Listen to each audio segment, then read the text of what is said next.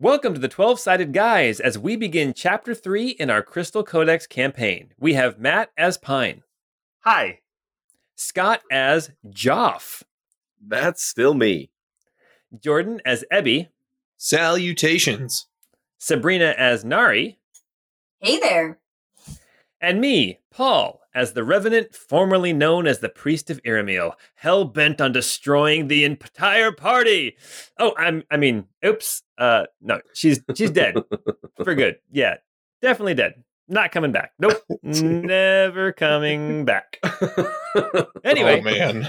Well, we're so excited to jump back in after our video game break last week. Anyway, check out the happenings and goings on over at patreon.com slash 12-sided guys. That's one, two-sided guys. We have some new Patreon exclusive content, including talking about a recent level up, and we took some time to gab with everyone's favorite robot, Ebby. But if Patreon isn't your thing, maybe just leave us a review on iTunes or whichever podcasting app you're using. It really helps us out and helps more people find us. Anyway, if you ever purified Bloodpool by forcing a bunch of villagers to build their homes on top of a red demon layer, then this podcast is for you. It's the Crystal Codex, episode 22.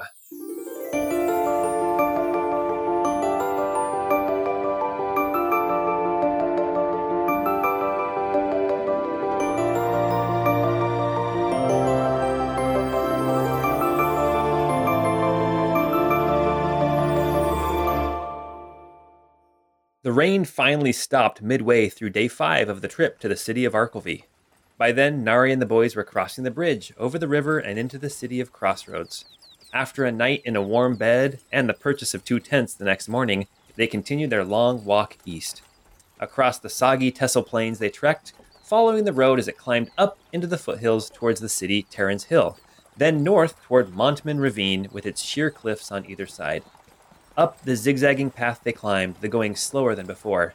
Finally, after a night camping a hundred yards from the road under a hefty fir tree, Nari, Pine, Ebby, and Roos, now calling himself Joff, approached Arkelvy.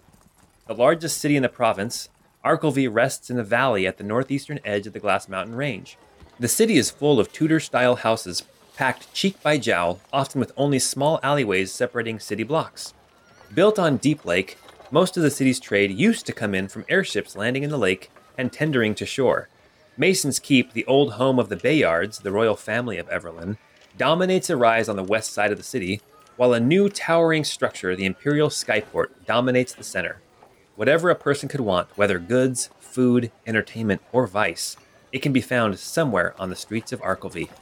It's been 12 days since the battle with the bishop and the acolyte, 12 days since our heroes handed Chancellor Ramsey to his fate with Kira and Fallen Heaven, and 12 days since Pine heard a name mentioned by Kira that he had not heard in many, many years.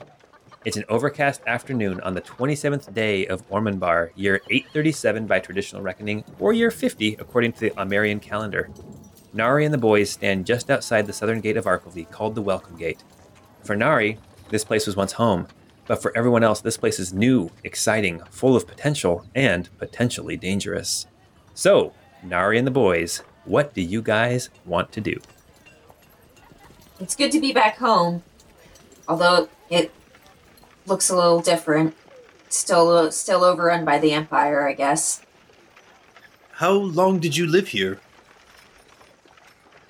Um, I lived here about seven years, so you know, I, I grew up seeing the city as it was before the Empire took over, and I was here when the Empire took over and stayed for a bit after as well. Do you still have a home here? No, no, my home was destroyed uh, long ago um, when the Empire was taking over the city. And I used to have a room at the Lazy Leg Inn, uh, but I'm sure they didn't, you know, keep that ready for me. Are you a wanted person here? Should we try to disguise your your appearance? Oh no, I have I have no enemies in the city as far as I know. Um at least I mean I'm sure I I'm sure I do, I suppose, with how how much trouble we've been in, but no one I know knows who I am. Well, the the lazy leg. That is that a, a decent place to stay? Is that where we should maybe find um find a room? Oh yes, It, yes, and I mean, maybe some of my friends will still be working there. I, I think that most of the Rose Syndicate was pretty much destroyed, but we still might have some friendly faces. The inn wasn't necessarily owned by us, so yeah, we might be able to run into some people I know. Capital. Um, as we approach the gate, Pine is going to dismount Crumbles and kind of say, You've been a good boy, Crumbles. Go- we're going to go into the city now, and I'm afraid you'll stand out there. So go and enjoy the uh, the wilderness around the city, and I'll keep in touch. I'll call you when I need you. Crumbles kind of bows his head to you um, and then kind of uh, brushes his cheek up against your cheek before turning around and without looking back, trots off uh, down the road and um, off a little ways. There's a little like a copse of trees. You see him kind of disappear into the trees. You can almost swear you see him kind of turn a little bit to mist or fog as he enters the trees. That Crumbles, he's a really good boy, but he's such a flirt. All right. So here you are. You're standing in front of the welcome gate to Arkelvy. It's a very large uh, gate. It's probably about 20 feet tall, probably at 20 feet wide. There's towers on either side. Where you're standing, there's a couple of buildings kind of outside of the city. It looks like there's like an old inn there. There's like a tanner, um, and then some just some houses. Uh, some people have little, uh, little like a I, I, farm is too good of a word for it. You know, a couple of like little fields behind their house. Um, but you can you can hear through the open gate the the hubbub going on in the city of Arkelvy. Well, should we find a, an inn or we could go to this lazy leg, um, get some rooms established? I've got some errands I'd like to run, but um, we should probably get settled in first. Yes, agreed. This lazy leg sounds like it's right up my alley. All right. Well, um, Nara, you would know that the Lazy Leg Inn is literally, I mean, it's like a block from the other side of the Welcome Gate. Um, it's a very popular, although small, it's a popular inn with um, with travelers because of its proximity to the gate. Um, it's not not um, necessarily a nice place. You know, Nara, that there are certain things that go on there um, of a um, uh, clandestine is too nice of a way to put it. Of a um, of a a frisky nature, I guess that's the word I can think of to put it. and Um, not in a high class intimate. not not the high class one. No, no, no. There are inns all over the town. Um, and Nara, you would know where a lot of them are just because of your um, your history with the Rose Syndicate. But yeah, the Lazy Leg Inn is. I mean, you right now you could probably be at the Lazy Leg Inn in five minutes. It's over this way, guys. Do they have baths there? I wouldn't mind having a little bit of a spa day. Yeah, I've been thinking of doing a little shaving too. Hmm. Oh, I must look a mess. Pine, Pine normally keeps his beard and hair really nicely trimmed, but at this point, he's probably in need of, of, of, of a haircut and some shaving as well. Yeah, we might we might go and look for a barber. Okay, that'd be cool. Okay, give me a second. Sorry, I guess I, I did something. I'm You terrible. give me a second while I think of a cool name for a local barber. No, yeah, don't worry about it. Yeah, That's easy. I, I already got it.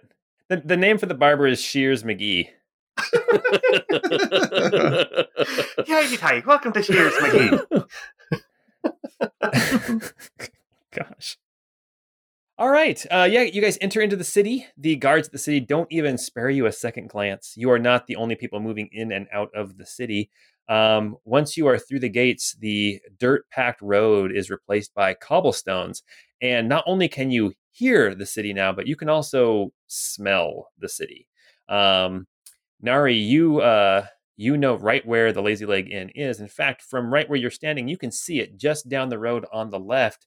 It is literally a block and a half down, and um, yeah, you can head on over that way if that's where you want to go. Yeah, Nari for sure wants to go in there and see if she recognizes anybody working, even Okay. just as like an acquaintance. Hmm. Perfect. Yeah. So you uh you guys go to the Lazy Leg Inn. Um, it does not look very big. It's I mean it's I don't know like sixty feet across, but it doesn't look very like it's two stories is all. But um, you walk into the front door, and um, when you open the door, you're standing at the bottom of a small staircase. You can see that, like the main, like common area is up a few a few steps, and it's above you. Um, and when you walk in, we're in the afternoon. You can hear um, noise. There's people in here. It sounds like um, you know a, a good sized crowd. Um, but as you walk in, um, you guys can step up the stairway, and you are in the common area. You see that there's like seven or eight tables, round tables around. You see people playing cards. You see that on either on the north side of the building and on the south side of the building, there are these big fireplace hearths. They have fires going in them. You see that straight back to the to the west, there is a bar, and there is a man standing behind the bar that Nari you instantly recognize as the barman that you used to work with here when you were when you were bouncing. Uh, his name is Jory, and he is the um, the owner of the Lazy Leg Inn. Awesome. So I'm gonna, you know, walk right up to the counter and, you know, hi Dory. How how's it been going since I've been gone? So he kind of takes a step back, and he looks at you and he says, "You've got a lot of nerve showing up here." And he reaches underneath the the counter, and he pulls out a little leather sack, and he tosses it to you, and he says, "That's your last paycheck. Don't be looking for another job here." I uh, wasn't necessarily looking for a job. Was looking to bring you patronage. I'm. What's going on, Dory? Did did something happen here after I left? Well, you left and you never told me. And now I've been without a front door person. Oh, and so not hiring me back is gonna fix that? I don't think I I can't trust you. She has You just you there, walk out, Jory. don't don't give me any notice or anything. Okay, okay, cool. Well, I'm happy that that's all this is. I, I could have been a lot more serious with my life, but uh, yeah, no. Um, I'm I'm sorry about that, bud. Mm, But I no. have some friends here, and we would love to stay at your fine establishment if you would allow me to patron, you know, patron you. Yeah. How many rooms are you needing? Uh, I mean, probably just two. I think would be fine. What? What? what? Who's Um, sharing? No, uh, I'll, Joff looks at Pine and then back at Nari. Uh, no, I, I would like my own room. Ebby, Ebby is staring longingly at Joff the entire time, though. Uh, okay, he says, uh, it's five silver a room for the night. Ebby, Eb- Ebby, if you'd like, you can stay in my room with me. But um, five silver. Do you have three rooms available? Uh, yeah, we can make that work. Thank you. But was it Jory or was it Bud? I heard both. it's Jory. Okay. And uh, Nari, he did toss you a sack with uh, with uh, six gold pieces in it. Okay, cool. I'll I'll toss that back and say, and we'll want you know food and drink for the next couple of days if it's fine. I'm sure we can make that work. Awesome. All right, here, let me get you your keys. And then he reaches behind the bar and he hands you some keys. And each key has like a, a wooden tog on it, like a little wooden like disc, and uh, they have different numbers on them. So uh, you see that in this room, um, on the south wall, there's a staircase kind of going up. There, there's a couple doors behind the bar, and then there's uh, on the south wall, there's a staircase that kind of goes up and around to the second floor. Cool. I'll I mean I'll say thanks, man. We'll you know be down for dinner, and I'll I'll head upstairs and go to my room. Okay. Yeah, same. Perfect. I'm gonna drop Yeah. off some stuff. Seriously. R- remind Yeah. me what time of day it is. It's afternoon. Okay. So like probably three or four o'clock in the afternoon. Okay. Yeah. Bruce will go up to his room too. M- Me and Joff will go up to his room. Pardon me. He's still having a hard time remembering what he's going by. Oh, good. I'm not the only one. Uh, Joff will go to his room. Joff, which room is yours again? Which one are you going to be staying in? Joff looks at his key and looks at the number and he says, "I- I'm not sure. You stay down here. I'll come get you. Oh, okay. I'll see you in a little bit. You guys have three rooms right next to each other, and um, Nari, you would know that these are the um, these are the actual patron rooms. These are not the um, uh, by the hour rooms. If you catch my meaning. Oh, look, they're setting us up in the fancy rooms. Like, no, Paul, I don't get it. Can you explain it more? Um, For when you need some time to build a puzzle or something, you know? To take Just a nice hour. little nap. I just got five more pieces. Just one more hour. Okay. Um. Yeah. Yeah. You're, you're making the puzzles fit. pieces? You're, you're making the pieces fit. Oh gosh. Okay. Okay. Anyway. Um. Okay. So yeah. Um. No, the rooms are just kind of a normal uh room that you guys have sta- stayed in before. It's basically you you walk in. There's a bed. There's like a chamber pot. Um. There's a little chest you can put stuff on. You can even put stuff in. Um. Pretty Spartan. Um. And you each have a window. Um, and in fact, each of your windows overlook the street out in front. Um, I think Nari would like to, you know, just get a little bit of water and try to kind of clean up and wash the dust and road off of her a little bit. Okay, that's not too difficult. Is there like a mirror or anything like that in any of the rooms? Um, Jeff hasn't come downstairs to get you yet. That's fair. I believe Pine actually offered, so I might That's I right, might that's trudge right. up with Pine. yeah, there's like a small mirror, like probably like you know five inches by four inches. Okay. Um, I think I'll follow Pine up to his room, and Ebby's just going to kind of look in the mirror and just kind of adjust the wrappings to make sure that he's pretty well covered. Perfect. Ebby, those wrappings are, are covered in dust from the road. We're going to need to find you some new ones, or uh, so we can launder them and uh, get you looking more presentable. I suppose you're probably right. I will trust your judgment on when that may be the case. Oh, as soon as possible. We all smell really bad. You smell like crumbles. I mean, we all do. That's fair enough. I do think I start. Um, I might be smelling a little bit like oil or something at this point. Who knows? So Pine, Pine will just want to like drop off not his not his sword or or anything else like that, but just like the extra stuff, the bedroll, the uh, mess kit, and the rope, those kinds of explorers pack stuff. Right. So still wearing like kind of your blue jacket with the furry collar. Mhm. You got your saber on. You got your cane. Yeah, exactly. Okay. Bruce is basically doing the same thing, unpacking his gear, but he's also um, he's taking off his gloves and some of his other equipment, and he's stuffing them into the bag that he keeps his crystals in. Okay. And then Nari, what are you doing? You're you're just kind of getting cleaned up. Yeah, I mean, I think, you know, Nari's going to pretty much keep on for the most part what she's wearing. Um, you know, she'll probably leave her axe, like her big axe in the bedroom, but she'll, you know, take her both of her hand axes and her short sword. Um, and just kind of look a little bit more like someone who's been in the city as opposed to someone who's been on the road for a couple months. Perfect. Okay. So we didn't say when we were going to meet. So I um I, I think Pine will come out and just kind of uh, lightly knock on um uh probably Nari's door first. Come on in. So uh, Pine will enter and, and he'll say, well, I think now that we have lodging taken care of, should we just rest until dinner? I mean, I'll tell you what I really would really like to do is find a woodworker and find a bathhouse place to launder my clothing. Oh, yeah, no, that would be a good call for all of us, I'm sure. Um, I would assume I can maybe recommend some sort of like bathhouse that, that I know of that's nearby. Yeah, there's a bathhouse nearby. And as far as laundering, you would know, having worked here, that um, you can arrange that with Jory downstairs. You basically you can leave your clothes out for the night. Oh, they are that fancy. Okay. well, I mean, you well, it's it's not that they do it. It's not part of the charge. You have to pay extra for it, but um, it's not it's not expensive. Uh, you just leave it out, and then they'll they have a um, uh, some people who come along and pick it up, and then in the morning it should be nice and clean, or at least as clean as it's going to be getting beat against rocks.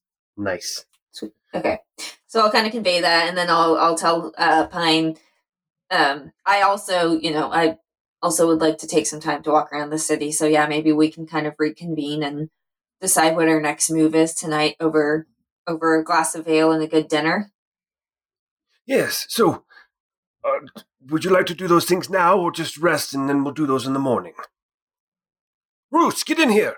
We need your opinion. Evie, where are you? I'm just yelling. I'm not even like put my. I don't even put my head out into the hallway. I'm just like yelling in Nari's room. I I mean I have some a couple things and a couple you know people I, I would like to just check on tonight. Um, so I'll, I'll be going out this afternoon. But if you guys want to rest, absolutely. Joff walks into the room and says, Mr. Pine, how many times do I have to tell you I have changed my name? You calling me my old name does not help the situation. Oops, my bad. right after that, Ebby walks up and he's like, "Hey, Roos, how's it going?" Joff just scratches his head and says, I, I don't know how I can handle this. I I have a quick errand I need to run. Um, shouldn't take me more than an hour, and I'll be back.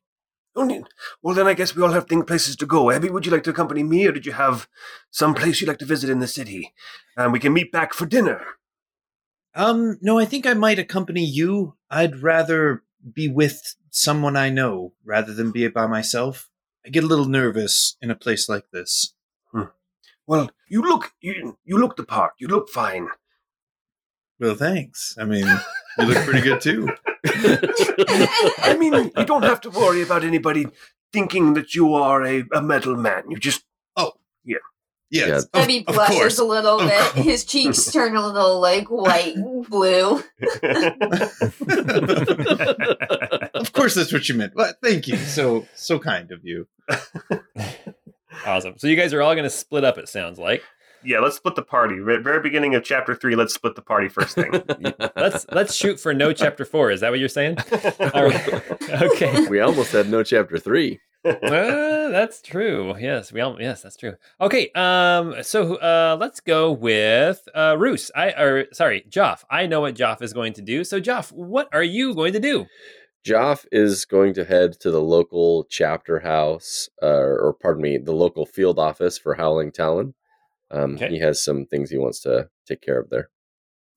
Okay, and we'll say you. So you've traveled around a lot. You are pretty aware of uh, roughly where the Howling Talon uh, field office would be. Um, you know that generally speaking, they're pretty close to like the city stockade. Um, you know, like kind of the constabulary or you know the the city guard type of a situation. Um, you know, as far as uh, as location in the city, and you've actually been here to Arkelvy before, and so, um, believe it or not, I'm looking at the map, and uh, this just so happens that the Howling Talon field office is kind of right up the main street from where you're at. You could probably be there in about five minutes from Okay. here. Yeah, Jeff will start walking that way. Okay. Um, as you're walking through city, uh, you you see that these houses here. I mean, they're all kind of a Tudor style, so they're like uh, stone or brick on the bottom, and then that, they have like the wood um, uh, second story, third story, and they kind of overhang. There's oftentimes places where like one building, even if it's not like a common wall, like a lot of these buildings have, like two separate buildings will almost be touching because of these overhangs. Uh, it makes it kind of a little bit claustrophobic, especially after being out in the woods and out in the wilderness for so long. This kind of feels like very, um, you know, uh, almost uh, like a trapping, like you're like you're almost uh, uh, trapped in here. But maybe not for Joff because Yeah. Joff's kind of a city boy. Joff feels more well hidden in the city than he would outside in the fields because he can, you know, blend in with the crowd and kind of navigate that way. Um, he's he's Mhm. feeling a lot more comfortable within the city walls than he was outside. Okay yeah, I mean, as you're as you're walking down the street towards the Howling Talon field office, you actually, um, as you approach, you can kind of see it from afar off because there's a, a sign, kind of one of those signs that comes off the side of the building and hangs down, and you can see that symbol of the Talon, the eagle's claw, etched onto the sign, hanging out over the doorway. Um, so you are fairly certain you found the building. It is a, a relatively narrow building, as in like it's not very wide on the street, but it is tall. It's a three-story building um, and there are windows facing the street. Um, and you hear, I mean, you hear just the general um, hubbub of people talking, walking around you. I mean, it's a, it is a a uh, overcast day, but it's not raining, and so people are out and about um, doing things around the city. Okay. Joff will walk into the building. Okay, so you're going to walk into the building. Yep. Okay. As you walk into the building, you see that the building from the outside looks like pretty much any of the others. Um, and as you open the door, you hear a little uh, ring as a bell attached to the door up above, kind of rings to announce you you entering. You walk in, and and the whole front area is basically like a sitting room, and there is a desk, and there is a wall behind the desk, but there is a um, you know those where the desk can kind of lift up and you can walk through it and then close the desk behind you or close the, the Mhm. counter behind you. It's got one of those. Um, and there is a woman standing behind the desk um, and it looks like she's kind of um uh, writing on some papers and she doesn't even look up. She says, I'll be with you in a second. And she just keeps uh, writing down something. Okay. There are some chairs for you to sit in. Um, and uh, uh, why don't you make a perception check? Okay. Uh, got an 18 on perception. Okay. Um, this is pretty typical, standard um, field office for the Howling Talon. Uh, these chairs that they have uh, sitting along the front of the of the building uh, for people waiting to uh, to you know either get in and talk to somebody or to be uh, helped by this by this woman at the front. Um, they have like a ring for you know basically you can manacle someone to these chairs. Um, and uh, other than that, it looks it looks pretty um, pretty nice in here. Like it's it's very well kept like a lot of nice dark wood um, very well finished um, you know uh, artwork on the walls howling talon is not a poor organization they are quite wealthy. And it shows here not so much on the exterior of the building but it definitely shows on the interior. In fact even the seats that have those rings that you would manacle someone to they're padded which is not always the case with chairs in in fantasyland. Cool.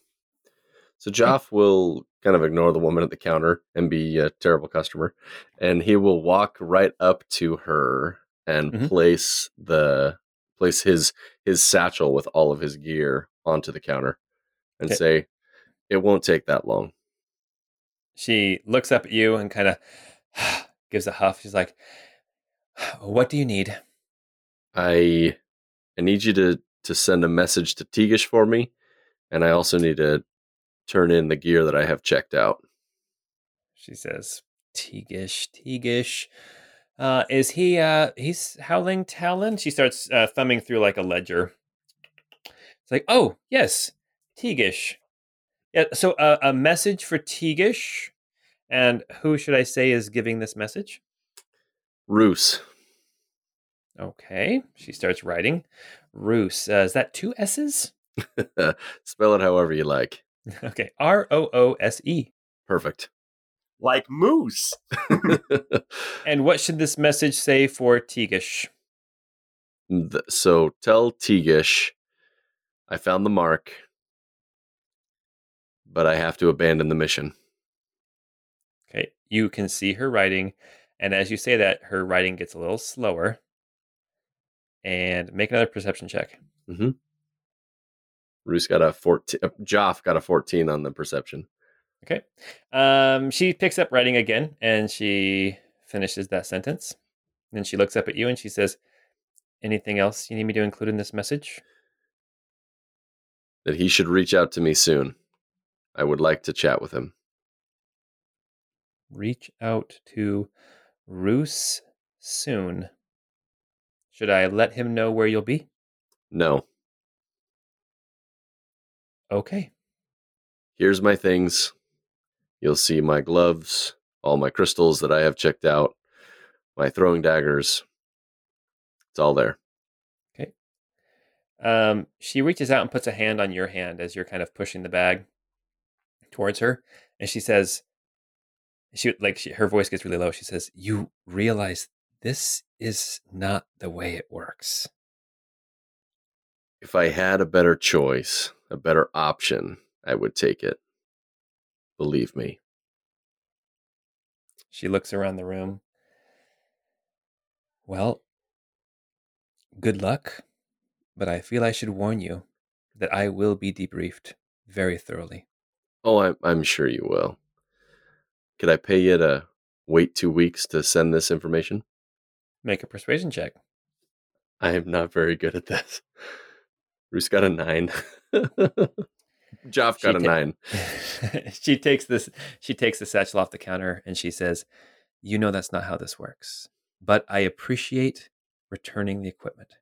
Now, really quickly, would I open this nothing's going to explode or hurt me, is it? No, no. And Joff takes the satchel back, opens it up, and shows her what's inside. Okay. She she uh, thanks you and make a quick insight check. Got a 21 on insight. Okay. Um, you see a little bead of sweat, um, like under, like at her um, hairline, just kind of roll down the side of her face, and it's not like extra warm in here. Uh, she is very nervous to be having this conversation right now. I'm sorry to put you in this position. I I try and be honest in everything that I do. It's something that that I learned from Teagish, and I hope that my honesty will earn me some sort of allowance. For your sake, I hope so as well. I would recommend that you leave now. I'm planning on it. Good luck with your life, Roos. You too. I hope not to see you again. Likewise. She takes the sack and she um she turns her back to you and she walks into the room um behind her and closes the door, leaving you alone in the front room. Joff will turn around and take his leave of the room. Okay. All right. Very good. Nari, where are you off to? All right, so Nari is going to head um, towards the docks on the eastern side, um, Okay. over kind of by Deep Lake. Okay. Perfect. Yeah, where from where you're at at the Lazy Leg Inn, basically you and and Joff kind of walked together because you're going to walk right past where he had to go, and then there's a there's a gate. So the way that the city works is that there's like a um, a wall that goes all the way around the city, and then the the eastern side of the city butts up right against Deep Lake, and there's a wall that separates the docks um, that are on Deep Lake from the rest of the city. But there's a gate, and it's called the South Pier Gate, and you can really easily go out to the docks. The docks aren't nearly uh, Nari. You would remember this from you know like seven years ago when you were here uh, at, at first. Um, the docks are not nearly as busy as they used to be because that used to be kind of the center of trade um, here in the city. But um, but there is still commerce that goes on. A lot less like um, like big goods and services that kind of thing, but a lot of fish. You know, um, fish coming in or like things coming from the other side of the lake, like uh, you know furs and other kinds of goods that might be found more in the uh, um, in the smaller settlements and things on the other side of the lake. But yeah, you you go through the uh, South Pier Gate and you are now um, kind of in the dock area. Cool. So I want to kind of just make my way northward. Um, but if I see anybody who's like, you know, clearly a local kind of around, either who has like some sort of stand selling something, um, like I would just like to chat with a couple people and kind of get a feel of the city as I'm going along. Yeah, perfect. So when you go onto the docks, actually, um, if you look to your right, there's like a, a market. It's like the South Pier Market, and it's just stands. It's just like uh, tables and and canopies and things set up. They're they're of a more permanent nature. Like they don't take them down every night, but they're not necessarily permanent buildings, if that makes sense. Um, but yeah, there's quite a few different um, like fishmongers and and people selling all kinds of things. You know, people um, hawking their wares.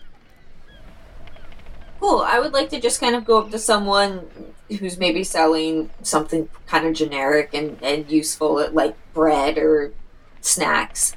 Um, You hear a guy saying, "Trout, we got trout. We got your rainbow. We got your brown. We got your silver. We got your other names of trouts that I don't know." how much for a, a pound of uh, that rainbow trout? Oh, uh, it's like five copper. Okay, yeah. Um, uh, Caught fresh this morning. really, that's that sounds fantastic. Uh, you sail out on the deep lake here. Oh well, I don't. My my nephew does, and then he comes in and I sell it. He's out there right now trying to restock our wares. Oh, good. Seems like you got the uh, good end of the stick.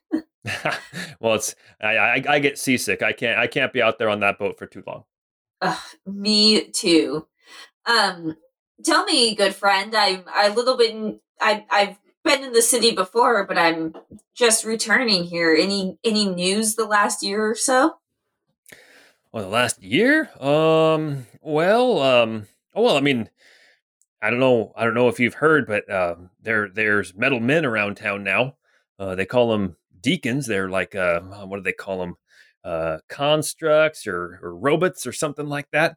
Um, but yeah, they um, they're here with the Empire, and you know they help protect things. And um, yeah, I heard uh, I heard if you go up up to the north part of the city, there's some people they they have them up there. Uh, uh, they got these robots that are like uh, butlers and maids and things, cleaning houses and things now.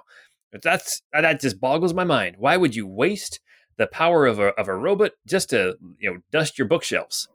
I guess I just are don't these- understand uh, rich folk. Are these ro- robots? Are they like humans? Well, they're like, you know, uh, so okay, so maybe you don't know. Uh, there's these things that they call deacons, right? And they're like these like copper and brass robots, uh, or sorry, I, I I lost the accent. Robots, and uh, they help protect like different imperial places. Like uh, if you go over to the keep, Mason's Keep has some of these deacons out there out front. Um, you know, sometimes like they'll be walking the walls of the city. Um, I think the uh, the Skyport, like I think it's protected by a bunch of deacons. Um, but but now people are bringing in these other deacons. I mean, they look they look pretty similar. I think they're just not quite as bulky, and they're doing things like carrying packages for these rich folk and uh, you know up cleaning out gutters and things like that. Interesting. Have you spoken to one before To- or seen one up close? To a robot? Yeah, a robot. Uh, do they do they talk?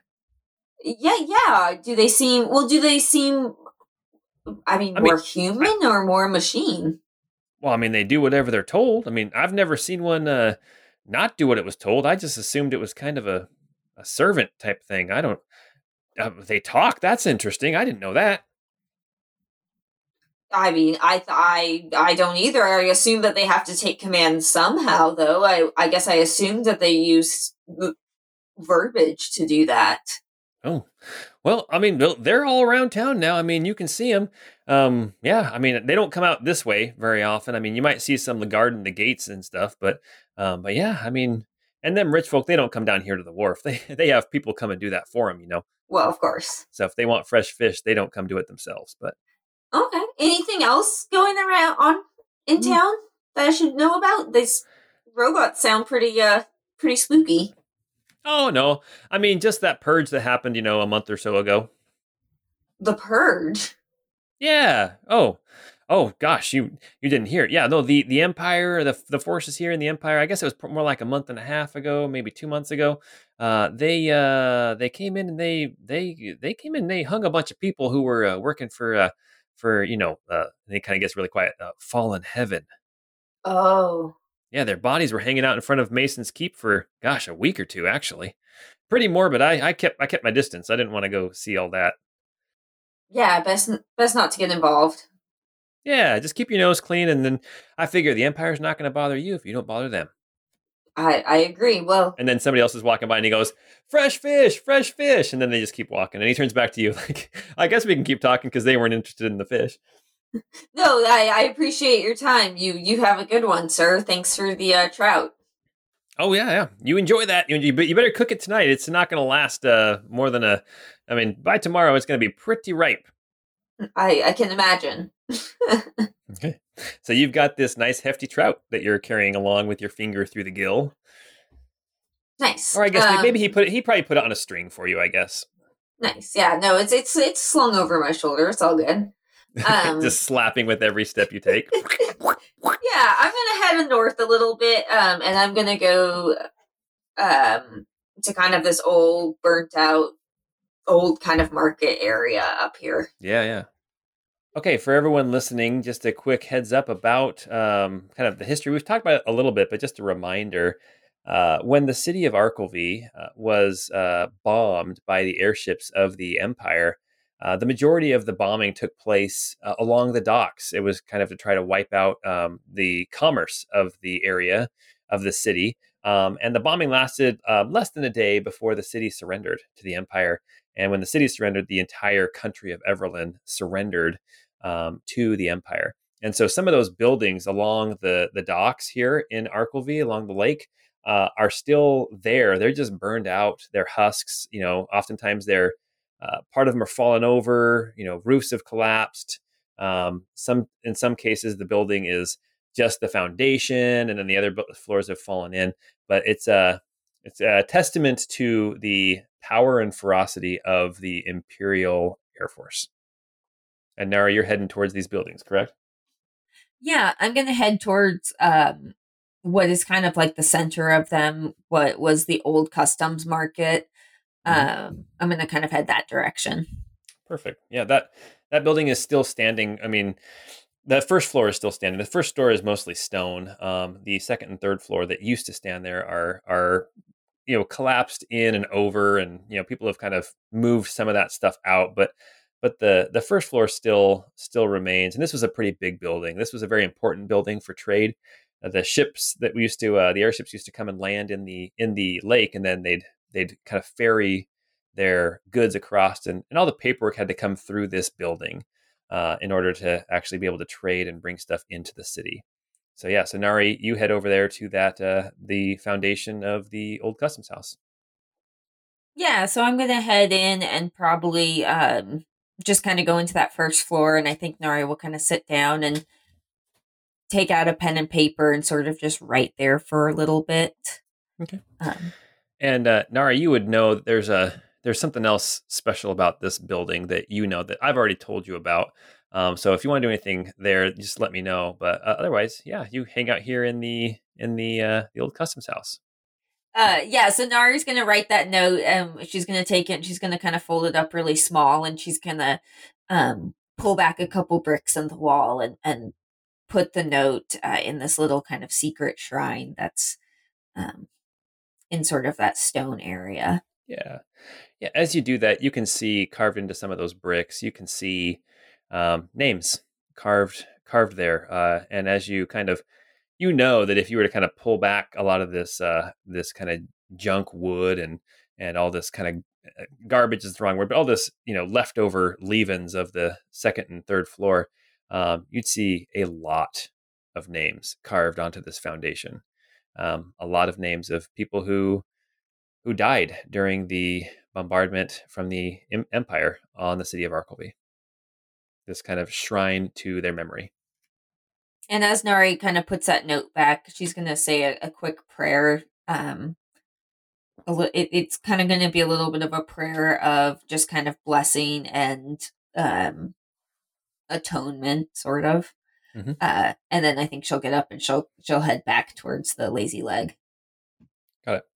Um, just one quick thing, Nari, as you as you kind of finish your prayer and as you as you start to walk, you I don't know if the right word is peace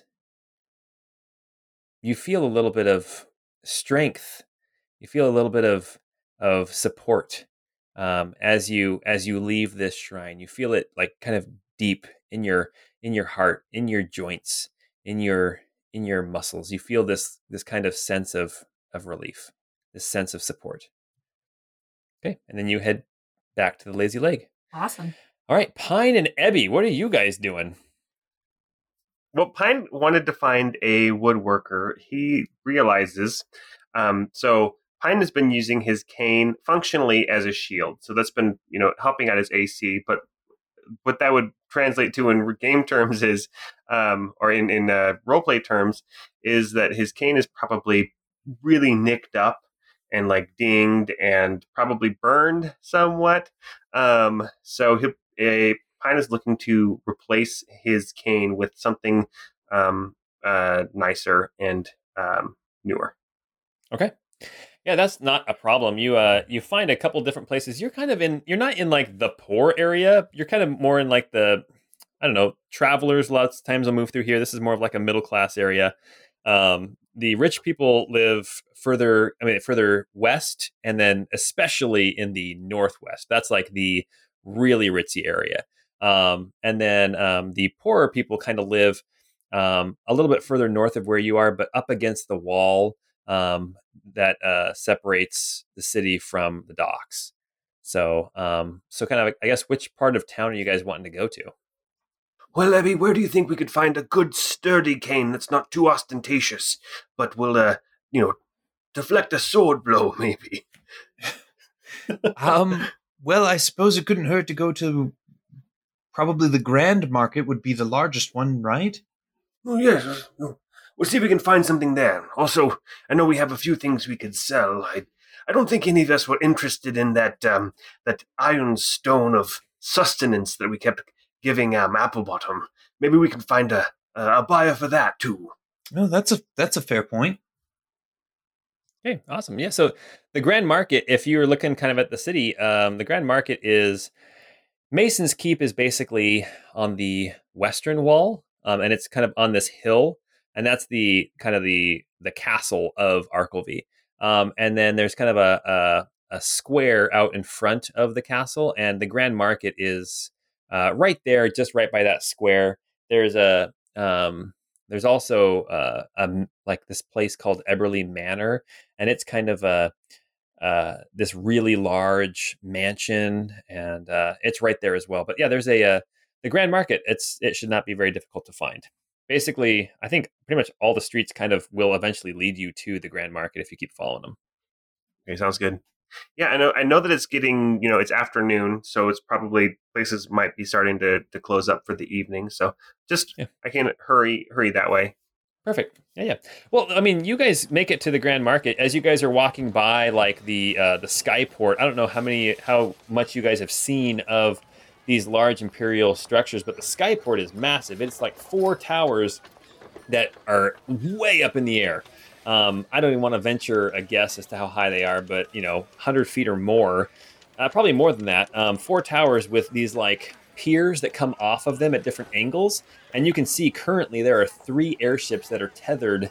You know, they're they're uh, they're tied off to these different docks that come off of this tower, and so instead of airships landing out in the lake like they used to, when the Empire took over, they built this this uh, skyport, and now the airships just come in and they they basically just pull right up to these docks that stretch out um, over the city, and then the docks can the uh, ships can unload right into the uh, skyport.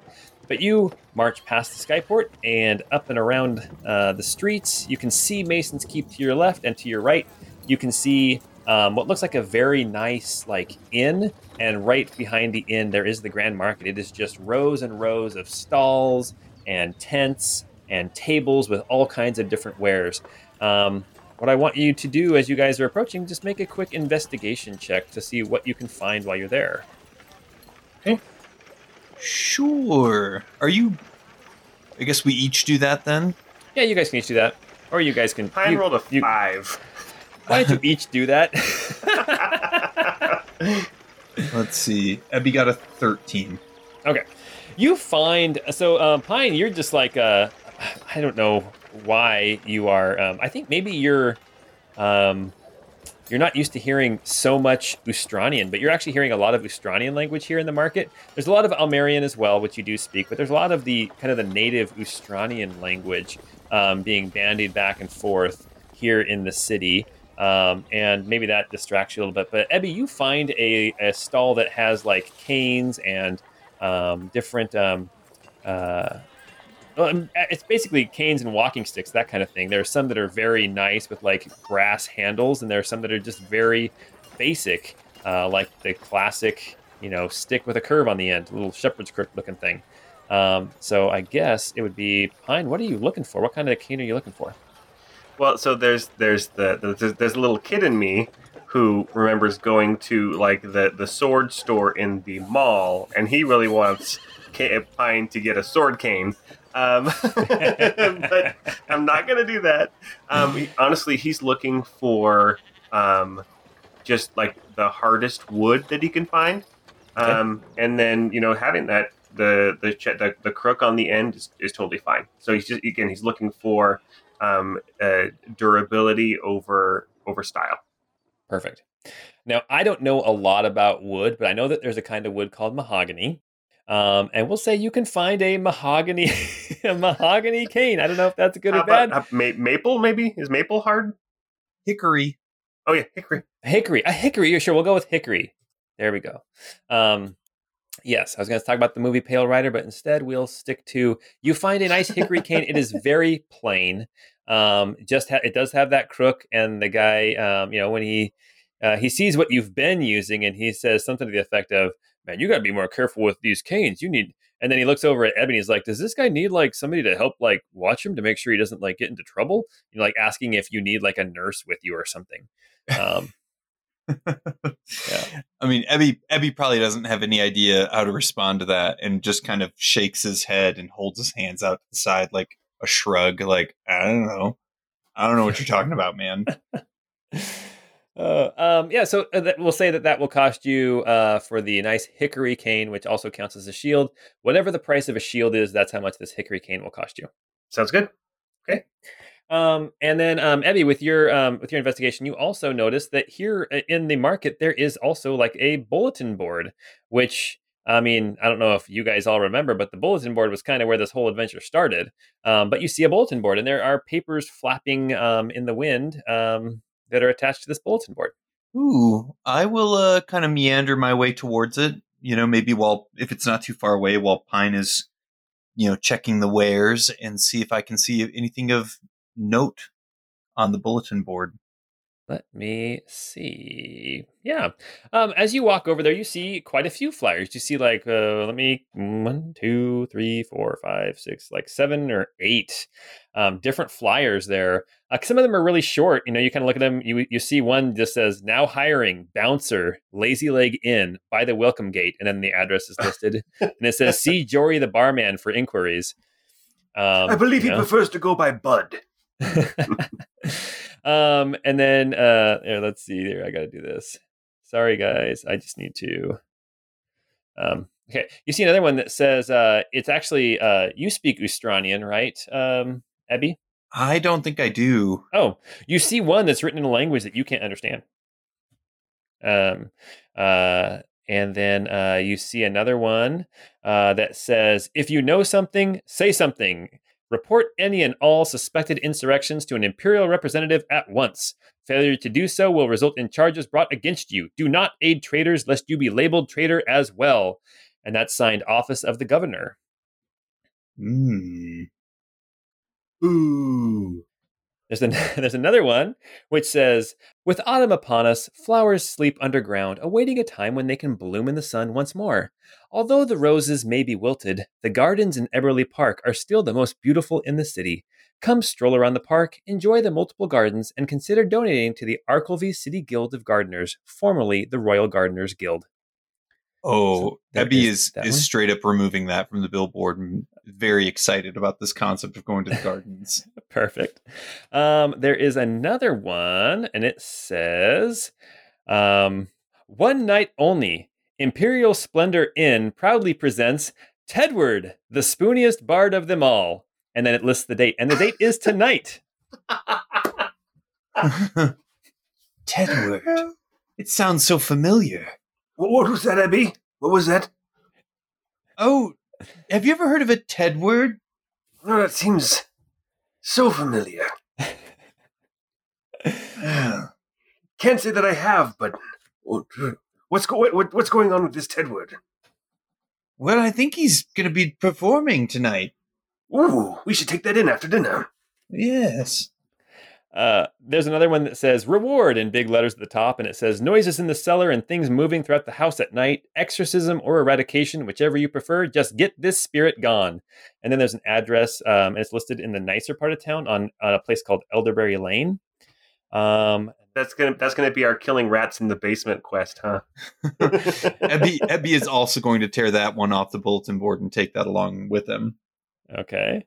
Um, Let's see, there's one that says Fight for your city, your province, and your empire. Defend your people against outside forces and threats from within. See far off places like Colinium Province, Lirin Province, or Thistle Province. Enlist now at the stockade by the South Pier Gate. Um, another one uh, says Citizenry, it is our understanding that festivities related to the March of Gadiver are to commence on the 31st of Ormanbar. While all worship is respected in the Almerian Empire, we remind you that failure to elevate our sacred angel Iramiel to his proper position will result in a warning, first offense, a fine, second offense, and time in the stockade, third offense. May Iramiel, the angel of unity, continue to bring us together as one people. Signed, Arcolvian Ecclesiarchy, Chapel of Iramiel, Mason's Keep. Hmm, interesting. Um, and then um, I need So there was a, a thing of Gadiver, Lord Gadiver. yeah, Lord Gadiver. Which Ebby, uh, you can make a religion check, but um, I think you probably already know. Yeah, he's like the god of death, basically. Yeah, yeah, he's the god of death. So he's um, he'd be the god of like um, undeath, um, kind of the body and the the idea of um, kind of rising from the grave, kind of evil spirits, that kind of thing. It's a Halloween parade. I don't know what you're talking about. It's the 31st of Ormanbar, not the 31st of October. That's awesome. That's fantastic. I rolled a nine on my religion, but I don't know Yeah, if I that, mean, that, you, you already knew you you you as uh, Jordan knew more than I would have probably given Ebby anyway. So, got it. all right. Um, and then I just want um, why don't you guys make a quick perception check? Pine rolled a 12. Ebby got a 15. Um, uh, as you're kind of you know you pulled off the one about the uh, the uh, gardens in Eberly Park. Um, Ebby, you pull that one off and you kind of look around. You see, um, it looks like there's a little scrap of paper, like somebody had torn one off earlier. And as you kind of look around, you see crumpled up another piece of paper, kind of tossed underneath the board, kind of in a corner up next to a building, as if somebody had uh, pulled one off and thrown it away. Well, we will. I will definitely go and inspect that. All right. So, Ebby, you pull out this piece of paper, you unroll it, and um, as you start to read it, it's almost like you can hear Pine's voice in your head saying these words. Mac, can you go ahead and read what's written? Yeah, give me a sec. I got to pull it up. How long will you allow yourselves to be ruled from afar by an emperor grown fat, pillaging the richness of this, your motherland?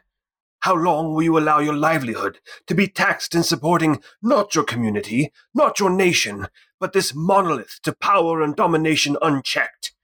How long will you allow your sons and daughters to be given to their armies, to become tools in the subjugation of our neighbors to the east, west, south, and north, just as we were subjugated ourselves? These times, though dire, need not last forever if we but take hold of our own destiny. This task, though arduous, is not impossible when we rise up as one. That patriot who stands, who will not accept tyranny, even to the laying down of their own life, will be heralded as the truest citizen of Everlyn, the savior of this nation, when the songs of victory are sung in every town, city, and hamlet, when their children's children's children praise and honor this valiant fight undertaken in this darkest hour. Rise, rise up as one. So, Ebby, you you finished reading that, and um, I think you recognize it because you used to help Pine write some of these tracks. Um, this is definitely something that you remember Pine writing. Huh. I'm gonna look around to see if anybody's paying attention to me looking over this piece of paper. Make a perception check. Ebby rolled a 17. Um, you uh, you actually you see that there's a guy working one of the stalls. It looks like he's selling like um like kind of uh, brass pots and things. And he it looks like he's kind of wiping a pot, and he's kind of glancing over at you. And when he sees you glance over at him, he kind of stops looking. Interesting. I'm going to try to discreetly pocket that as best I can and then head over to Pine. Okay. And then uh, once I get to him, I want to kind of whisper to him and just be like, Did you ever come to Arkelvy and start ro- spreading pamphlets or, or posting to the bulletin boards? Oh heavens, no. I was um I was in Tabery for a long time, kind of a homebody.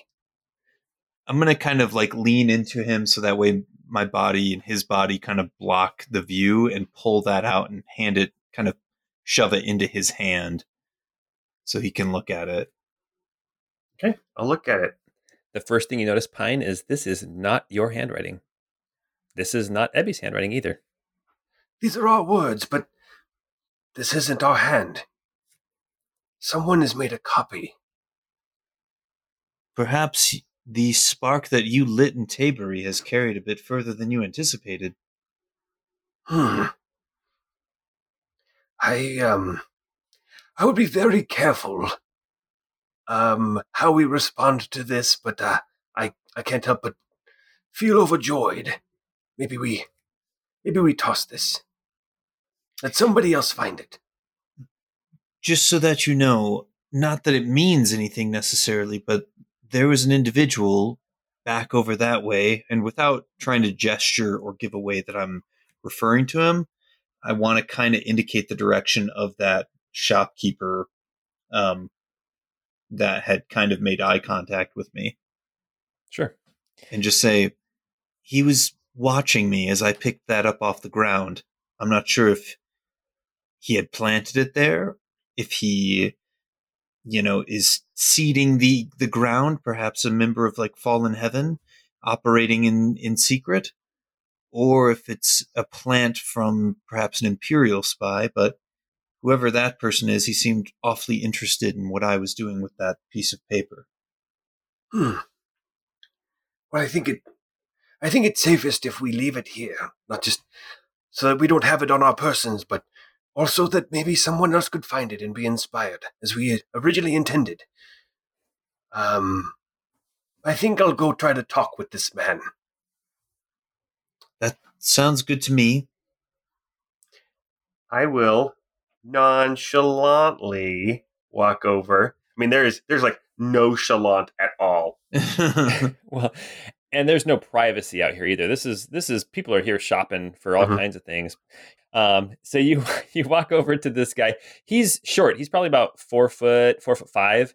Um, he's got like a thick dark hair, a very thick beard, um, like long beard, and he's just he's just scrubbing away at this brass pot. And when he sees you walking over, he says, uh, "Yeah, can I help you?" Um, yes. Um, have you, by any chance, heard this Tedward perform? Is he is he worth the money? Tedward. Oh, uh, Ted. I've heard. I've heard he's got. Uh, I, I've heard he's he plays a pretty good song. Hmm. I've heard that the first time you hear him, you're disappointed, but then the second time he's much better.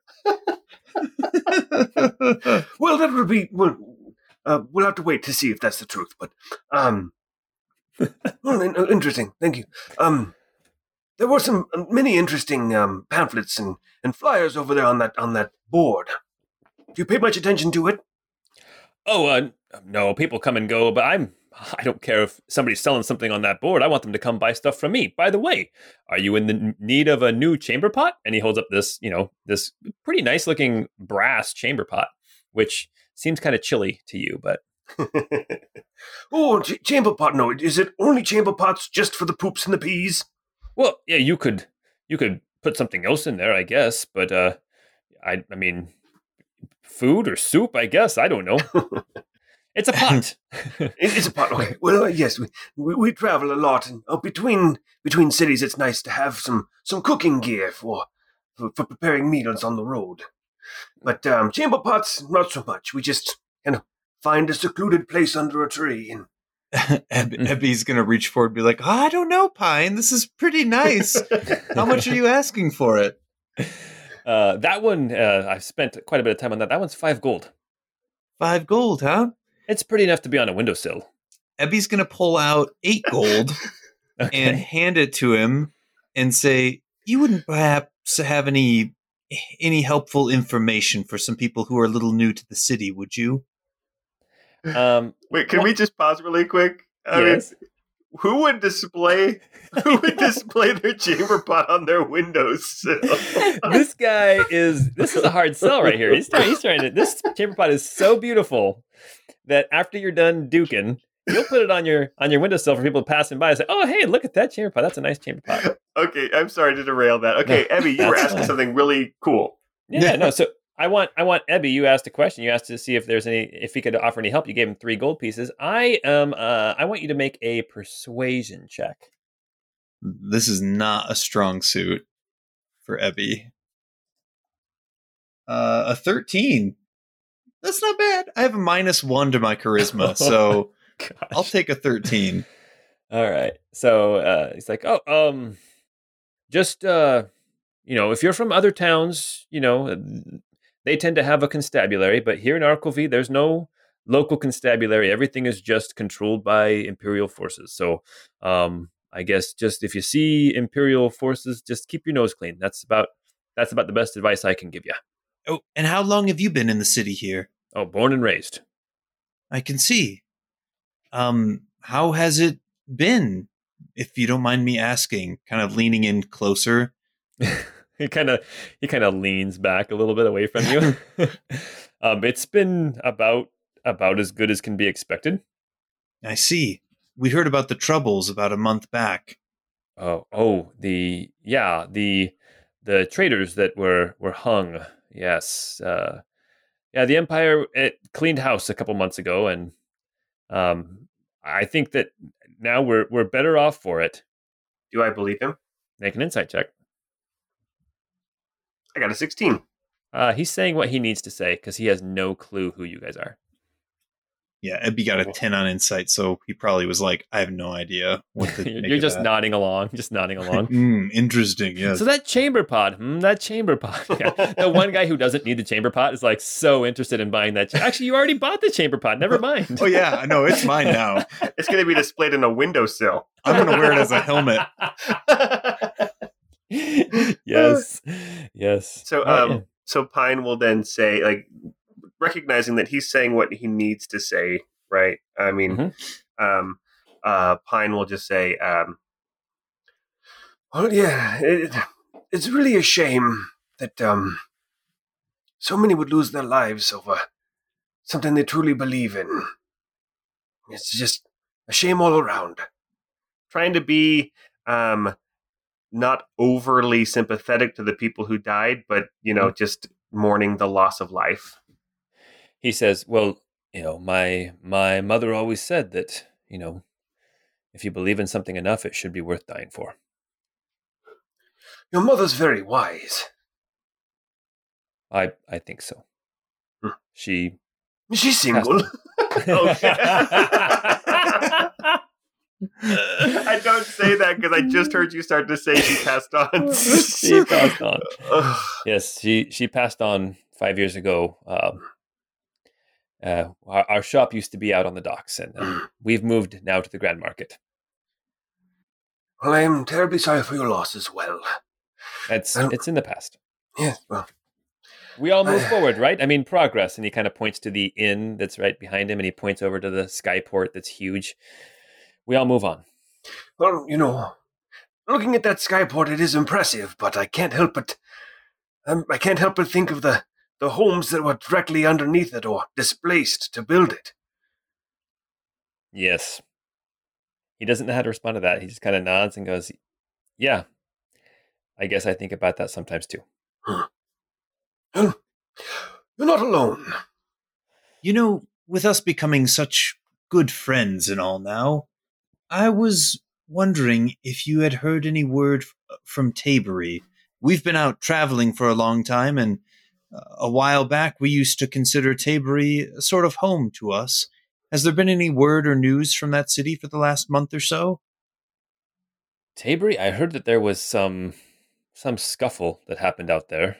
Um, some bigwigs came into town and then were were off that direction. At least that was the scuttlebutt around town. But uh, I mean, I don't know. I keep I keep out of that that type of business. But uh, he uh, he makes up his mind and he kind of um, leans in close. That remember before Ebby, when you leaned in close, he kind of leaned back. Well, now he kind of leans back in towards you, and he says, "That paper you got there. If you're if you're interested, two months ago, there was a perch, and they got some fallen heaven folk. And uh, I don't know what you know about Arkelvy, but all I can tell you is that." And he kind of looks around, and he says, "The rose was not plucked, just wilted." And then he backs up and he brushes off his hands and he says, Well, anyway, well, thank you uh, for buying that chamber pot. I'm sure it will serve you very well. It holds a very large deuce, so you should be you should be fine even after um, you know Taco Tuesday. Oh, that is the best thing ever. Uh, It's the- a two deuce pot. Well, wonderful. I can't wait to use it. Thank you. Um, and um, yes. Uh, I'm trying to think of a way to work this into my to what I say. Um, It's nice to see that dire times don't last forever, and that we can still hold on to our take hold of our own destiny. Yeah, I uh I think uh I think I I understand what you're saying. It's it's nice that when when things look down that maybe we do we do rise up uh, ra- ri- raise ourselves up. Yeah. Right? We get back up and we we go for it. We we we and then he kind of whispers to you, we rise up. There's one. Yes. And then he, he shakes your hand as you leave. Oh, dude, man, I got in chills, Paul. Like I Oh. so d- I wrote that. Uh, Paul asked me to write some example uh, uh, sedition. Yes. So I wrote that, and I, I I was not expecting to find it here. Oh, that's good. I'm glad I'm glad that you found it. All right. So that's I think everybody has done their things. Everyone's kind of heading back towards the inn. Yeah, can I just say one more thing to Ebby? Yes. Ebby, did you um you, did you find did you take that flyer for the um the garden tour? I did. It looks wonderful. I think there's more to it than meets the eye based on our new friend. Oh. Oh, you mean the rose thing? Mhm. Oh. Oh, I thought there would just be really interesting plants there. I really was hoping to have a good conversation with them, you know what I mean? Well, th- there may be, and you may still get to speak with some plants. Can you talk to plants? Well, Is that a thing now? occasionally. I've been working on a spell, you see. I, I Mm. was I was meditating about it and I realized that I could feel their life force and there was almost like a conversation happening with the plants. And I thought to myself, well, my goodness, if I could speak with them, perhaps I could tell them to do certain things. And well, you know, it kind of goes from there. Well, I'd be very interested to know about the personalities of various um plants and flowers. Oh, I have a few suspicions, if you know what I mean. Hmm, I saw Alice in Wonderland. I know how those flowers are. It's a Uh. weed. hmm. All right, yeah, well, we'll head back. Perfect. You guys all kind of meet back up at the Lazy Leg Inn. Everyone's kind of had their little day out in Arkelvy so far, and it's just about dinner time. I'm gonna give Jory the trout that I brought back and ask him to cook that up for us. He's like, "Okay, yeah, sure, thank you. Um, not a problem." And then he kind of goes back to the one of the doors behind him, and it's a kitchen, and he he tosses it back there. He's like, "Hey, cook this!" And he tosses it back, and then he closes the door again. He's like, "That should be ready in about oh 40 minutes or so." That's awesome. I like to think that he was like talking to his mother or his wife or something. I just envision him throwing it like the guys at the Pike's Place Market up in Seattle. Oh no, he literally had like his thumb in the gill and he just walked over and he just like hucked it. Like he just kind of like flung it into the room. You have no idea if anyone caught it, if anyone was over there on the other side, but it's a one man operation. he's like, Yeah, cook that. And then he closes the door. He's like, I'll be right back. And then he goes in there and he does it himself. All right. Someone has to catch that fish. oh man. All right. Well, perfect. Well, you guys have some time to kill before dinner, and then um, Tedward the the Bard is going to be in town tonight. Oh man. if that's the route you guys are going. Uh, hot damn, everyone! Have we got news for you? Yeah, should we grab a grab a table and everybody get around and we can just kind of chat about what we found today? Yes, Yeah, I i- could use a drink. in the corner, I think would be best. Okay, perfect. Yeah, there's a there's a, a couple of corners in here that you guys can find a little bit of privacy. The tables are pretty full at this point, but you guys can kind of uh, um, shoulder your way, you know, shoulder people out of your out of your uh, your conversation.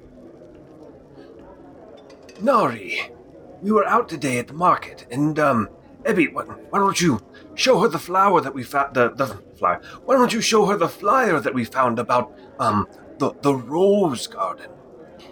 Yes, rather interesting thing that we stumbled upon.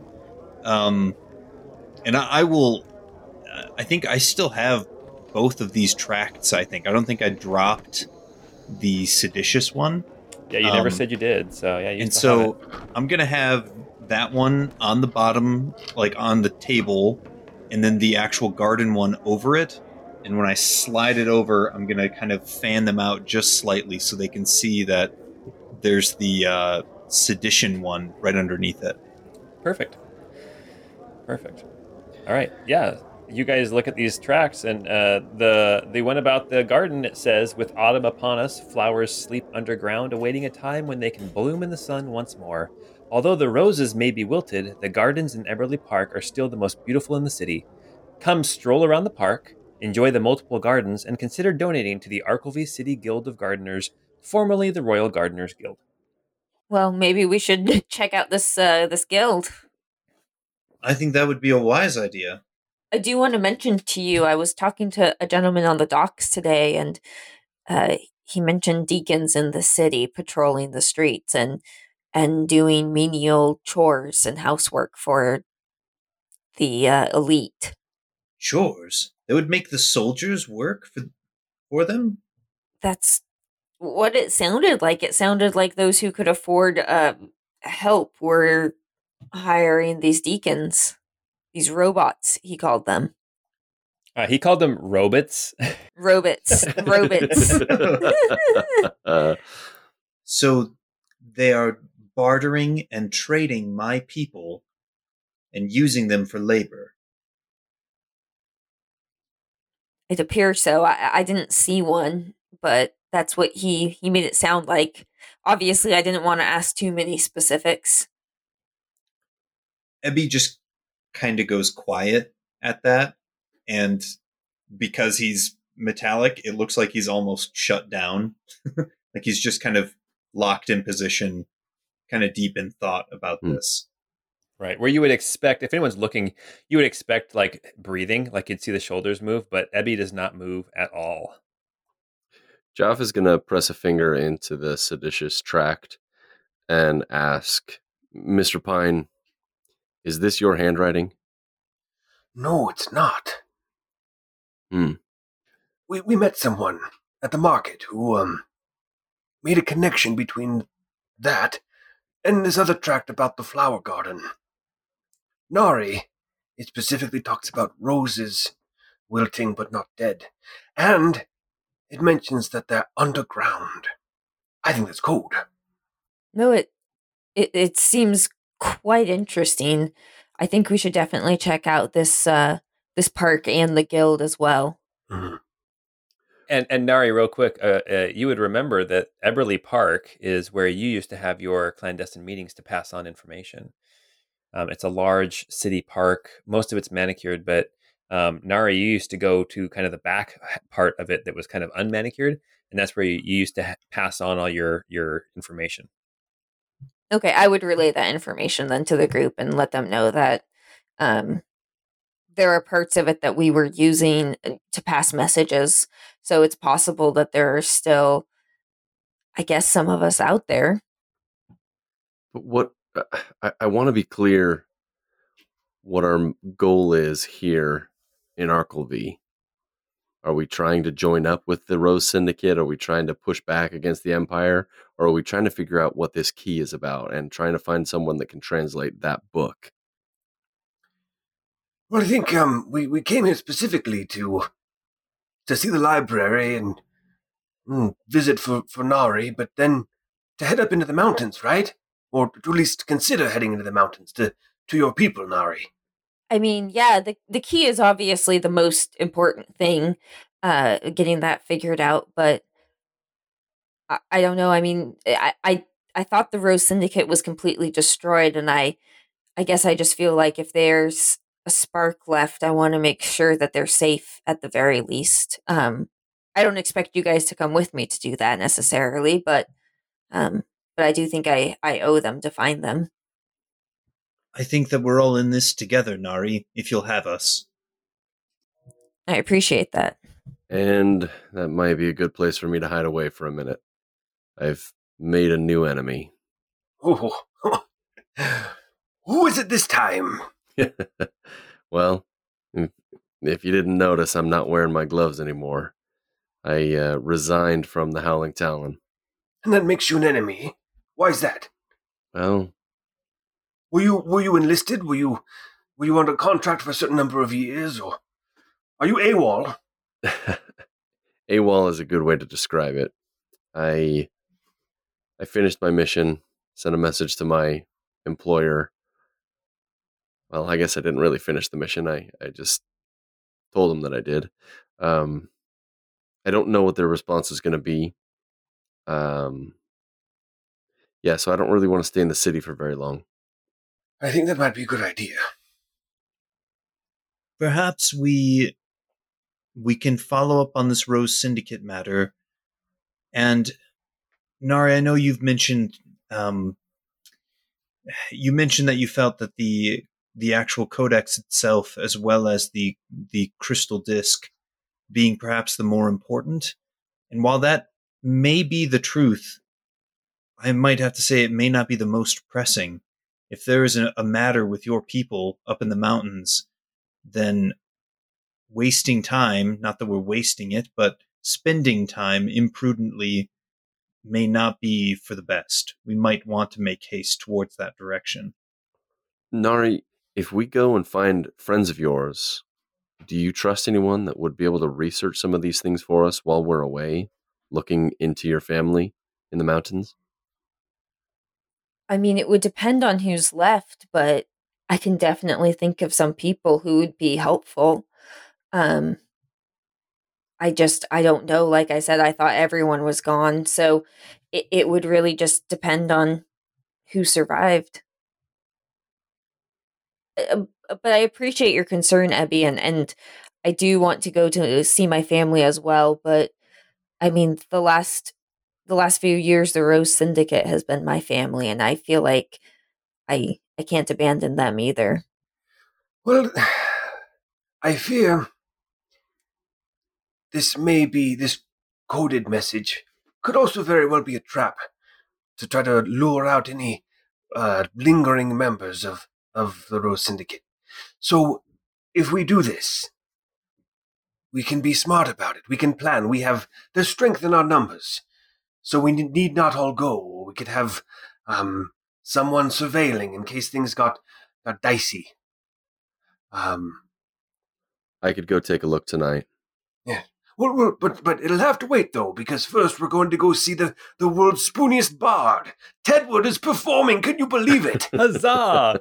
Tedward. Why didn't you say so?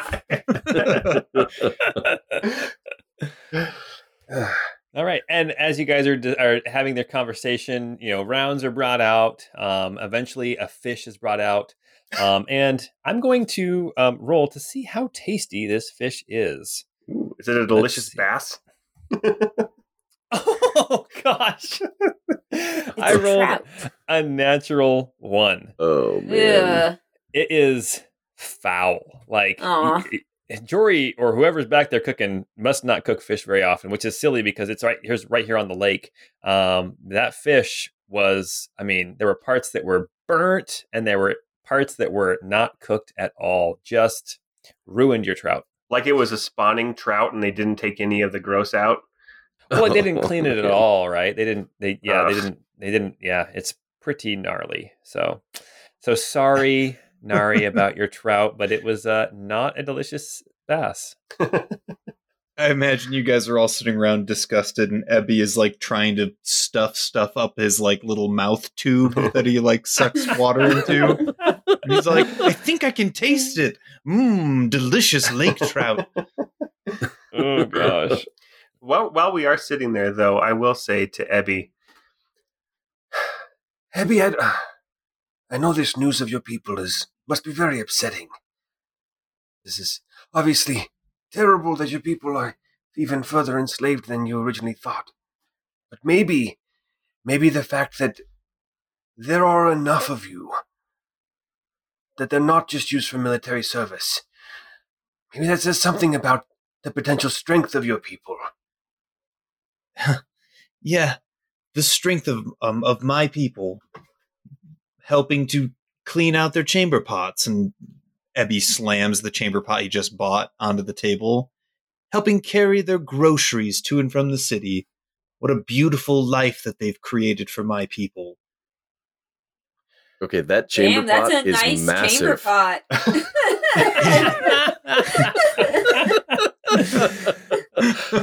I, s- I swear it would fit at least two deuces inside. It is a nice chamber pot. I'm not going to lie. It's quite nice. oh gosh. No, Ebby, I am terribly sorry. I just, I guess what I was, maybe your your people, you're not as rare as as maybe we feared. And when we do figure out this key, when we do figure out this book, when we do free your people, they can be strong. They could be a nation. When I do free my people, there will be hell to pay. I'll be right with you, Ebby. We all will. How many do you think there are of you? In in all of my life, the most I ever saw was in Tabery when they came into the city, when they were marched in front of the keep or when they were posted there. That was the most I had ever seen. Well, you have to assume that they would have a, a large number of these deacons at the capital and the bishops as a show of force. I mean, if they're going to send anybody out to a remote place like Tabery, they must have a large quantity of your people. How many occupied provinces are there? There are six provinces of the empire. Arkelvy is not the smallest, but it is kind of the most remote. Well, not even that. It's Arkelvy is is one of the smaller ones, though. Got it. So Arkelvy here, say a few hundred in this province, being smaller, perhaps a few more in each of the others. There could be thousands of my people. There could be, and you could even double that number if you're going to say they're going to have a standing army in the capital. You could, we could be talking about 2,000 of your people. Minus the twenty that you guys have destroyed. Just saying. Oh, sorry, 1,980. Well, one of them I actually knocked unconscious. It didn't actually kill it. So 1,981. But he got killed later. He got killed later. Aw. For failure. How dare you come back? Um no, I think Ebby yeah. Ebby is is quietly fuming about all of it. Jeff puts a hand on Ebby's shoulder. I appreciate the comfort. I am stronger because of the pack here, because of the bonds that we've formed. But so help me, I will not rest until these people are liberated, until I figure out what it is that is suppressing them, how I can awaken them, and how we can dish out holy retribution on these usurpers for what they have done. Here, here. Awesome. And I'll raise a glass to toast that. And I'll raise the chamber pot. as, as I go to toast, I'm like, What's that you're always saying, Ebby? Beep boop wolves? sorry, that was a throwback to a Patreon episode. So for all you patrons out there, you know, there's a little Easter egg for you. All right. Very cool. Okay, so you guys um you don't have dinner, but you do finish a few drinks. All right, alcohol on an empty stomach. This is going to be a great night at Tedward's performance. Uh, oh, you guys are going to go see Tedward, huh? I don't know now that uh, I mean, I- I don't. I don't think I'd want to leave Ebby if Ebby doesn't want to come. Joff isn't planning on going out. I mean, I wouldn't mind getting a good night's rest. I mean, I feel compelled to go see Tedward. Ah, I do as well. Let, let's let's go let's go take in the show. Okay, so if I got this straight, then Ebby and Pine are leaving, and then Nari and uh, Joff are staying there at Lazy Leg. Joff is going to try and get a, a bath, some warm water, and a shave. Okay. Nari's gonna go back and yell at Jory for messing up the trout and get us get him a little snack and go up to to the room. And I think she's just gonna want to take a rest tonight. Got it. All right, yeah, yeah. So not a problem. You you you lay into Jory. He keeps passing the buck onto uh onto Willie, who's back in the back, who's supposed to be doing all the cooking. Um, and then uh uh, Joff, you try to uh, to get a bath, and it takes some serious finagling, and it also takes another five silver um, to convince uh, Jory to have Willie get the the tub out, start boiling some water, start filling it up, um, so you can have a nice hot bath. Um, the bath is not in your room, by the way. It is kind of in one of these rooms back behind the bar because they don't Okay. want to take the bath upstairs. But yeah, you can get cleaned up, not a problem. Yeah, It's yeah. it's still a private area. Okay. Yeah, Joff is just he just doesn't like being dirty, so he's getting clean. Right. Awesome. Well, very cool. And then um and then uh Ebby and Pine, you guys are heading towards the Imperial Splendor Inn, which I is think, uh I think if we could wash up a little bit before we go, though, because that sounds like a really fancy place. okay. Yeah, go you guys go get washed up. Um your clothes are still dirty. Um as I recall, you guys don't have changes of clothes. Um you guys have basically been wearing the same clothes now for at least at, well, at least gosh, 3 weeks. Oh, gross. Uh, But it's video game rules, right? I, yeah, I was gonna say maybe pick up a, a spare set of clothes at some point. Um, I feel like that's something that, when you were in the market maybe?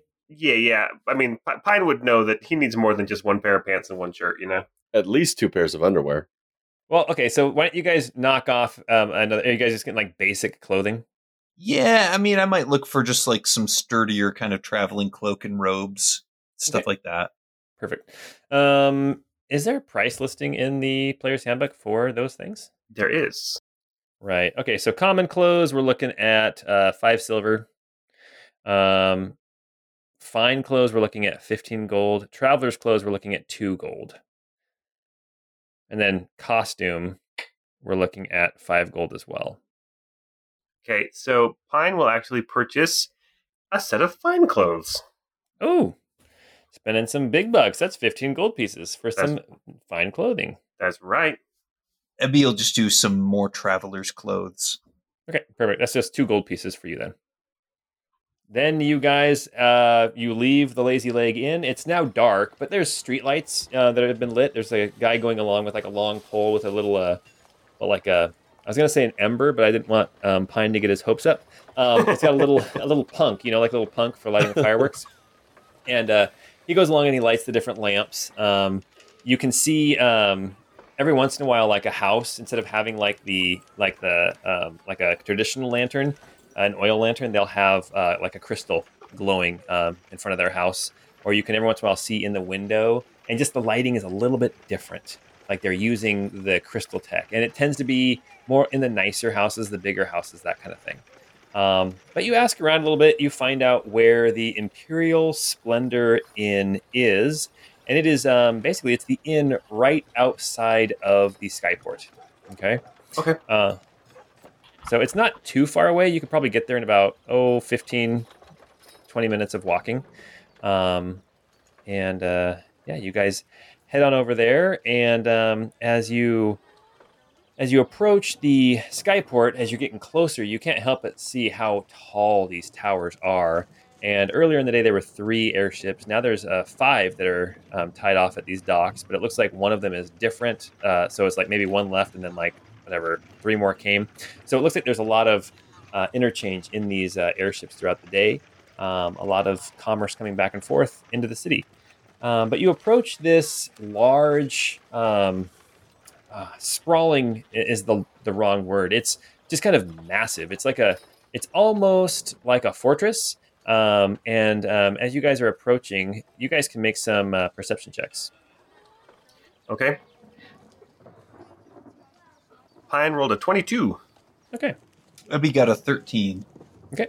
Um, as you're approaching, Ebby, I think you're more interested in all the people who are kind of coming and going um, here into this tavern. You can already hear like music and things coming from the tavern, um, and or the inn. And uh, but Pine, you notice as you're approaching this this uh, Imperial Splendor Inn that um, it looks like uh, the building is um, uh, is an older building, um, and you can see that uh, the sign for the building is um, is hanging out in front of the door. But as you're kind of looking at the stone, it looks a little bit discolored. And as you look at the at the stone with your 22, uh, you can see that um, the uh, there used to be paint on the front of the building, so it's like the sign was actually painted on the building, and they've scrubbed it off and they've cleaned it up. But with your 22, you can actually read that this building, this inn, had a different name before it was called the Imperial Splendor Inn. So the the name of the inn used to be called the King's Mercy. Hmm. And since the Empire took over, they changed the name. Okay. Imperial Splendor. Hmm. Okay. Um, but this inn looks well built. Um, it looks the people going in and out, um, generally speaking, are um, they're not like the rich folk, but they are they're dressed nicely. You know, um, you see that there are people coming out that are you know they've obviously been in their cups a lot today. They're there uh, there's some there's some drunken uh, laughter and and that kind of thing. But when you walk in, it is a um, a large open room with tables. There's um like the trestle tables, like the long bench style tables. There's round tables in the corner. There's a couple of balconies um, on both sides, and there is a large stage. Um, the bar is kind of off to one side, but there's a large stage. And as you guys walk in, um, you see a lot of people in there. So um, yeah, so you guys gonna get a seat at the bar. You guys gonna get a table. What's your plan? Well, Ebby, I think it's best um, to kind of keep your identity uh, hidden. That we, we sit maybe a little farther away from from the, the, the throngs. Yes, I think I would appreciate that. And then, uh, yeah, so we'll try to sit back from maybe in a, a corner table so we can hear and see, but from a distance. Yeah, perfect. Um, as you guys are kind of finding a table, um, it's kind of hard to find a table until um, somebody gets up on stage. He's he's dressed kind of you know the only word I can think of is gaudy. He's got like lots of multiple colors on. You know, like one tight uh, on one side is like purple, the other tight is like yellow. Um, he's got a big floppy hat on, and he's he's announcing he's like the MC, and he's like. All right, the moment everyone's been waiting for. The Imperial Splendor Inn is so proud to present the spooniest bard of all, Tedward. And then you see Tedward come up on stage. And he looks exactly like you would expect. He has long blonde hair. He's got a red hat with a white feather in it. Um, he's got a harp. He wears red clothing. Um, he looks like Edward from Final Fantasy two slash four, um, because that's kind of who he is. Um, he gets up. He strums a little bit on his um, on his harp, and he starts to sing some songs. And um, he's pretty good. Um, and as you guys are listening for a while, um, he's been playing for about 20 or 30 minutes. And then you start hear a, hearing a chant going around the tavern. People have actually started to move up now towards the stage to get closer. And then um, as you guys are listening, you hear the chant is um, they start chanting the young lass by the pond, the young lass by the pond. And you hear people saying, the young lass, the young lass, and that kind of thing. Play And then- Freebird. yeah, free bird. Um, no, so they uh, they start chanting the young lass, and uh, Tedward. Then he says, "Okay, okay, I can see that everyone wants to hear probably my most famous composition. So, all right, here we go. I was going to save it for the last song of the night, but maybe we'll play it twice." And he strums his harp, and he begins to sing a song. And here is where Tedward redeems himself, hopefully I'm so excited. and he starts to sing and he has the voice of the voice of an angel he goes the young lass by the pond washing her long brown hair she moves so gracefully in just her underwear her clothes hang on a tree so very close to me if i can be a sneak mayhaps i'll catch a peek the young lass by the pond washing her long brown hair. She moves so gracefully in just her underwear. And as he's singing, it's like everyone's like going, huzzah and hey. And then he goes on to verse number two. He says, The young lass by the pond stretches out lazily. I'm hiding, but I try to see what I can see. I move aside a branch as I adjust my pants. Mine eyes they do behold a sight worth more than gold. Oh man. This guy's a perv.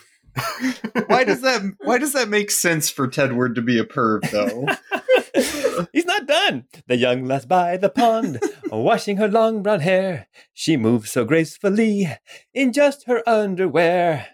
And people are getting into it. They're like, yeah, yeah, young lass. And they're like, huzzah, and all that. And then he goes to verse three.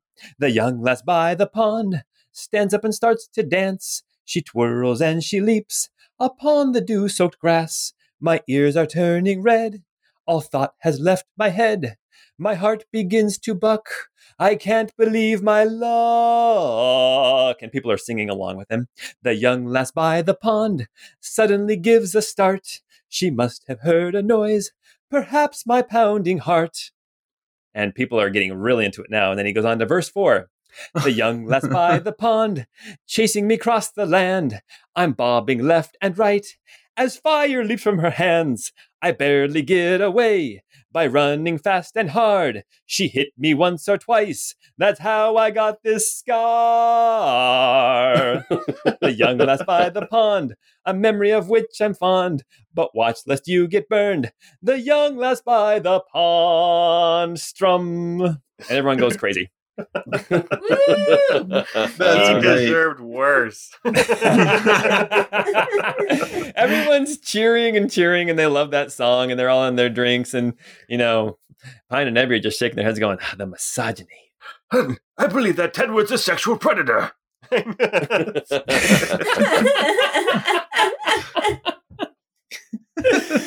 oh, and then the night. I mean, if you guys are gonna let loose a little bit, this this party, this this inn starts to let loose a little bit after that song, and people start to loosen up a lot.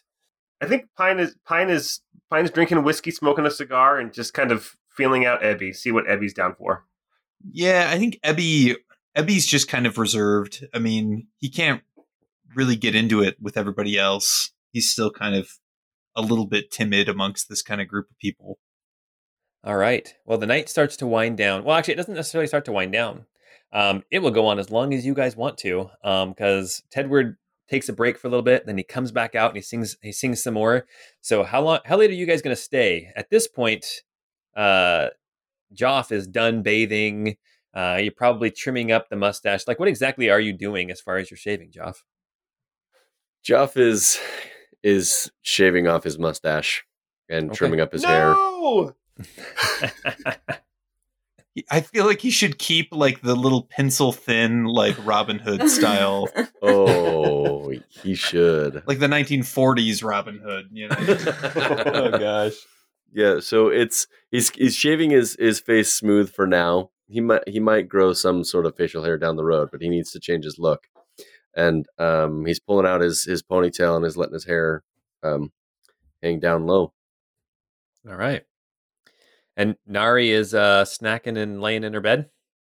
Yeah, I think that um, Nari m- m- probably also would have wanted to go out and just get some casual clothing as well. Okay, yeah, Um, perfect. But yeah, no, she's just, I think, probably wanting to rest for the night, get a long Perfect. rest in. Roos had fancy clothes in his pack that he hasn't been wearing. Well, I feel like he should. It- like I'm, I'm getting very much Errol Flynn kind of vibes. I don't know if you know who he was, yes. but he was like the swashbuckling Robin Hood from the black and white movies back in the day. Seriously, look up a photo and tell me that you don't see a little bit of Roos. Oh yeah. Oh, I totally. as- As soon as you said his name, I'm just like uh, images of like the shadow fight in the background from that original one. yes. Uh-huh. There you go. Oh gosh. That's yes, so that's great. totally. That's. T- yeah, that's what he looks like. All right. Awesome. Well, we'll say that um, Ebby and Pine, you guys wander back to the Lazy Leg Inn. Um, and as you guys approach the Lazy Leg Inn, you can't help but think that you guys are kind of a crappy inn. the Imperial Splendor Inn was way nicer um, and way more fun, too. Yeah, When you walk into the Lazy Leg, I mean, instead of being greeted by music and and uh, and uh, revelry, you're greeted by drunks and uh, somebody threatening somebody else with a knife for cheating at cards. Oh, I was going to say, if there's a card game, maybe I'll play some cards, but if there's already some threatening going on now, we're just going to call it a night. Okay. All right. So Ebby and Pine, you guys head on up to bed. Um, and uh you guys all tuck in for the night. Anything anybody wants to do before f- sleep? Any last things but to end the day? I think that uh, Pine, on the way back, uh, Pine would say to Ebby, we can't be found with that tract. I I think we should burn it when we get back to our room. Yes, I think that probably is the safest bet. It's served its purpose now. Yes. All right. You guys are all tucked in to your beds, except for Ebby. Ebby, are you going to lay down or are you just going to sit in the corner? Uh, yeah, Ebby's going to kind of sit in a chair in the near the window, just kind of looking out over the city as he kind of does his sentry thing. Got it. Okay.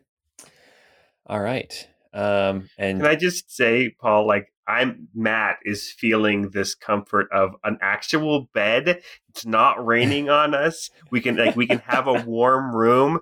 This is it just feels this feels really good for Pine. Oh, it's a nice, nice change of pace. Nice.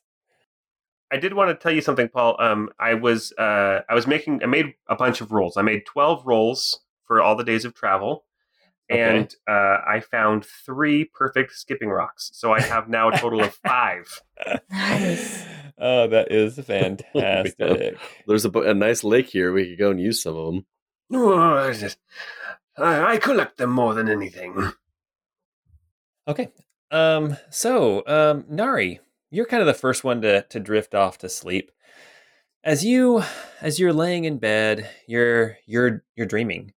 And um, you know, your your mind goes from normal dreams of, you know, random things like, oh, you know, you're you're running through the halls of uh, some building looking for a door and you can't find the right one and then that dream kind of ends for no reason and then you see someone on the street that you need to uh, try to get to, but they keep moving further back. You know, those kind of those classic kind of frustrating dreams, and you can almost feel your heart, your your whole body start to get frustrated, even in your sleep.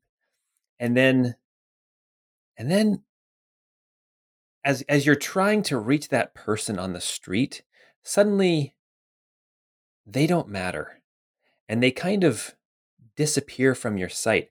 But it's it's odd because in dreams when you you kind of you know that it doesn't matter that you that you reach that person or it doesn't matter that you find that door but in the dream it does matter and you you, you have a hard time. There's these two different conflicting thoughts in your brain. The feeling that you get is that doesn't matter. Finding that person this dream this frustration doesn't matter. It's not important right now. And you almost feel that same kind of uh, warmth that you were feeling earlier as you were leaving the the makeshift shrine for the people who were killed when the when the empire bombed Arkelvy.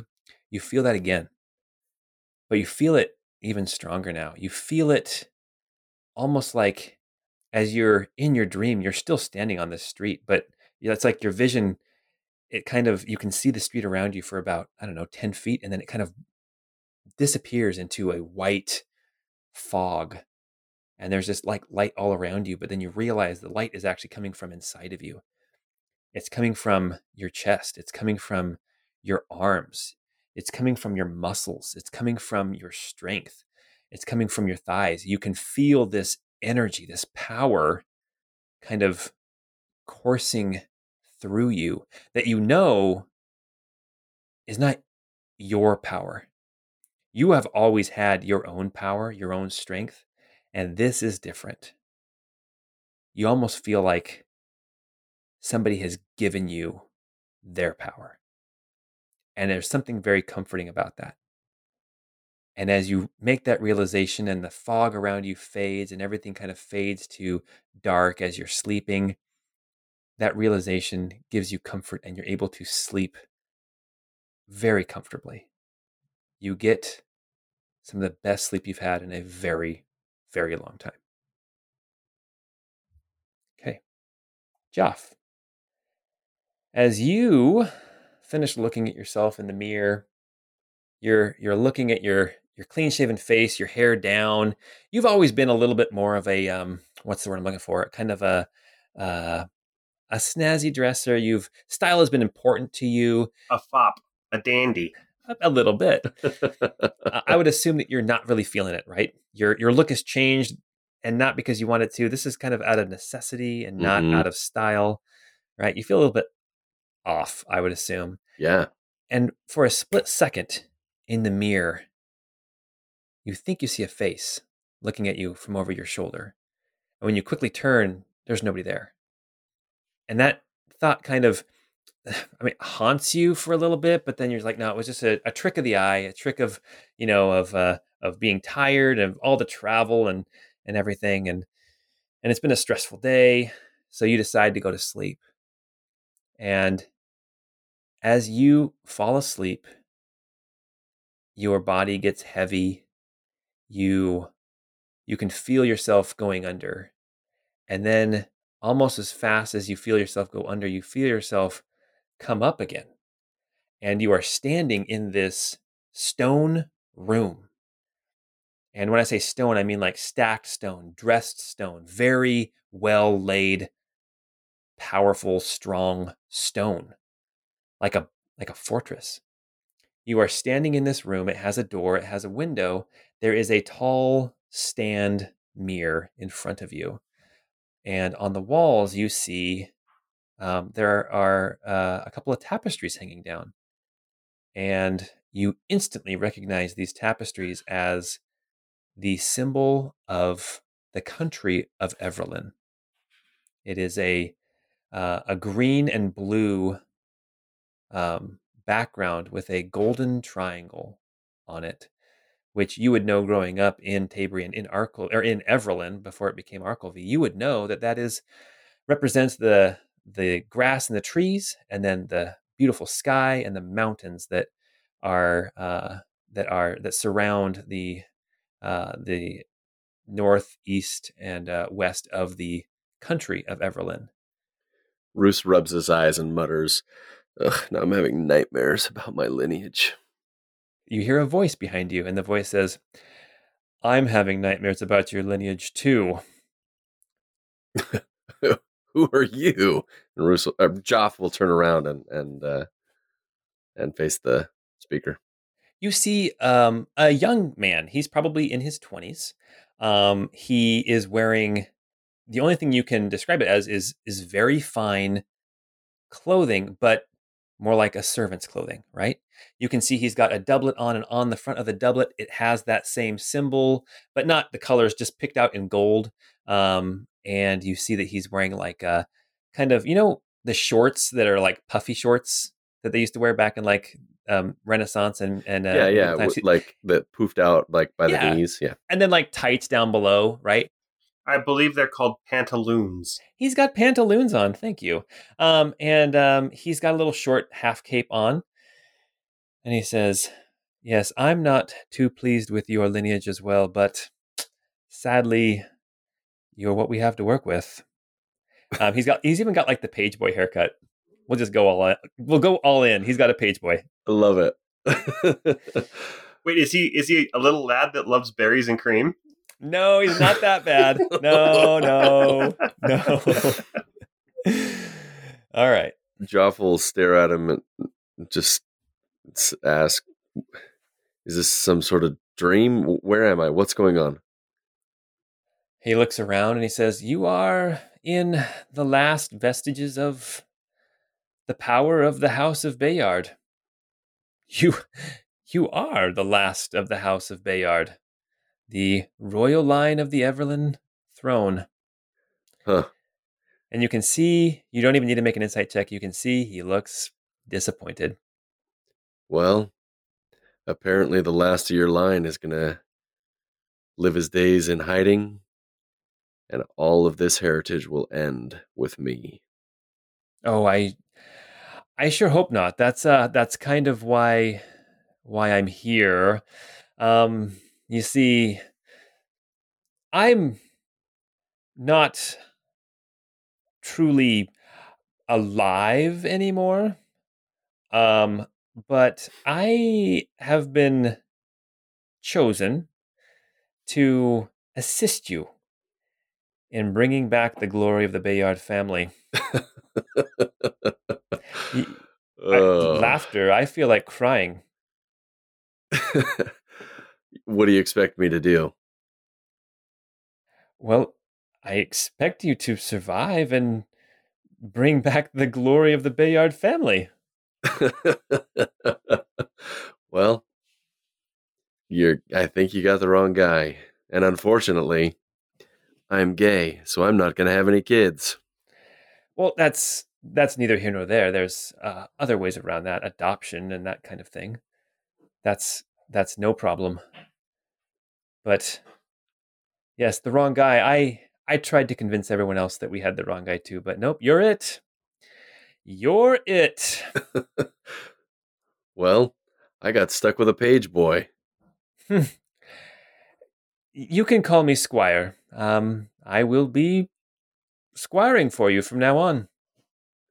Like doing what I ask, serving me? Oh, I will be doing my best to keep you from dying. Which, I mean, to be fair, we've been watching you for a while. Um, that seems like a pretty tall order. So, whoa, hold on a minute there.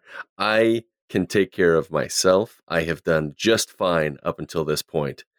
It wasn't until I found out that I belonged to this family that I started having problems like this. Mm. Well, sadly, you are all we have to work with.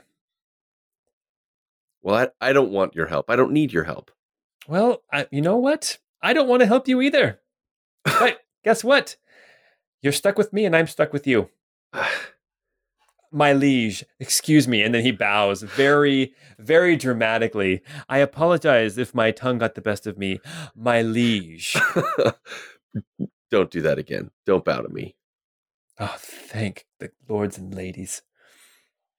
I can you end this thing? I just want a good night's rest. I'm going to go and try and find one of the gods tomorrow. I'm going to go and pray so that we can end this whole charade. Uh, yeah, well, um, I'll be around if you need me. Um, other than that, have a good night's sleep. And then just the room goes dark, like instantly dark. And then you can feel your body fade back down into sleep. Roos wakes up from the nightmare.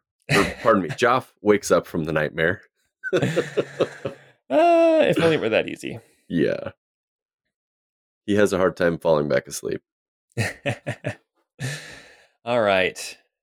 Ebby, you sit in a chair looking out the window. These revelations about what's going on with your people on your mind. And uh, suddenly you hear a voice. It's a voice you recognize. And quietly it says, Where do you think their souls reside? Are they trapped inside their metal bodies or or in some limbo like me? And and which would be worse? I want to think that their souls are within their body. And yet I get the impression that if their souls were in their body, they would act like me. They would have some sort of autonomy. And so perhaps not. Perhaps their souls have been stripped from them by those monsters in those labs, and they hang in limbo just as you do. I don't know that a soul can be ripped like that. Not not after No, not the way we did it. The way we did it? What do you mean? he gets kind of dreamy. He says, It was a choice. We all made the choice. Some chose differently. Hmm. Funny. Where do you suppose their souls are now? Maybe, maybe they're no better off than I am. Did you do this, Niam? Are you responsible for this metallic form? Suddenly, he is more awake and alert. And he says, Don't you judge me, Ebby. We all made the choice. We all made this choice. We all damned ourselves to this infernal husk. Removed from life, removed from the harmony that is existence. What good is harmony and existence when we're not around to experience it. If that is the case, if that is the case, that we made a choice in order to preserve creation, to preserve our very existence, then so be it. But until I have evidence, I have a hard time swallowing that we would just elect to do this to ourselves. Ebby, can you can you tell me what the world is like now? Is it whole? Is it healthy? It's like the world is divided. There's the world in nature, and from what I've seen, it seems to be somewhat healthy. The seasons go on, the rains come and go, plants grow, live, die, the cycles continue. And yet there is the other life. And that life feels that it's been depressed somehow. The the life that comes uh, the energy that comes with vitality.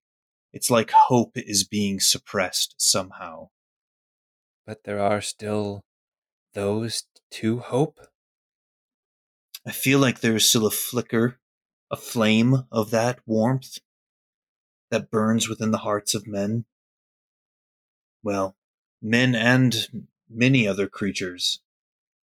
And as long as there is that flicker, that flame of hope, then there is a chance. And that flame of hope may grow until it consumes everything. Then he gets a little bit more dreamy again. You can tell he's kind of lost in his own thought. He says, We are late to awaken.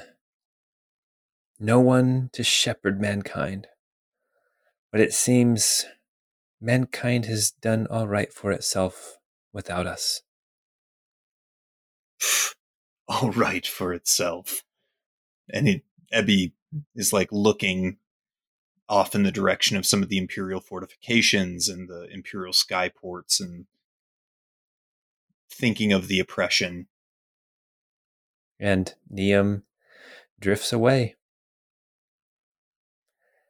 And everyone gets their full night's sleep, wakes up in the morning after a long rest, and that is where we were going to end for tonight. Oof. Okay. Well, thank you everyone for playing. I had a great time. I love this role play stuff. I hope you guys do too. Um, Yeah, I think it went well. It was a great episode. I got new clothes and some skipping rocks. And I'm glad that Tedward got to redeem himself, hopefully. Um, all right. So, yeah, if you like what you're hearing, go leave us a review. It really helps other people find us, you know, um, Spotify or iTunes or whichever podcasting app you use.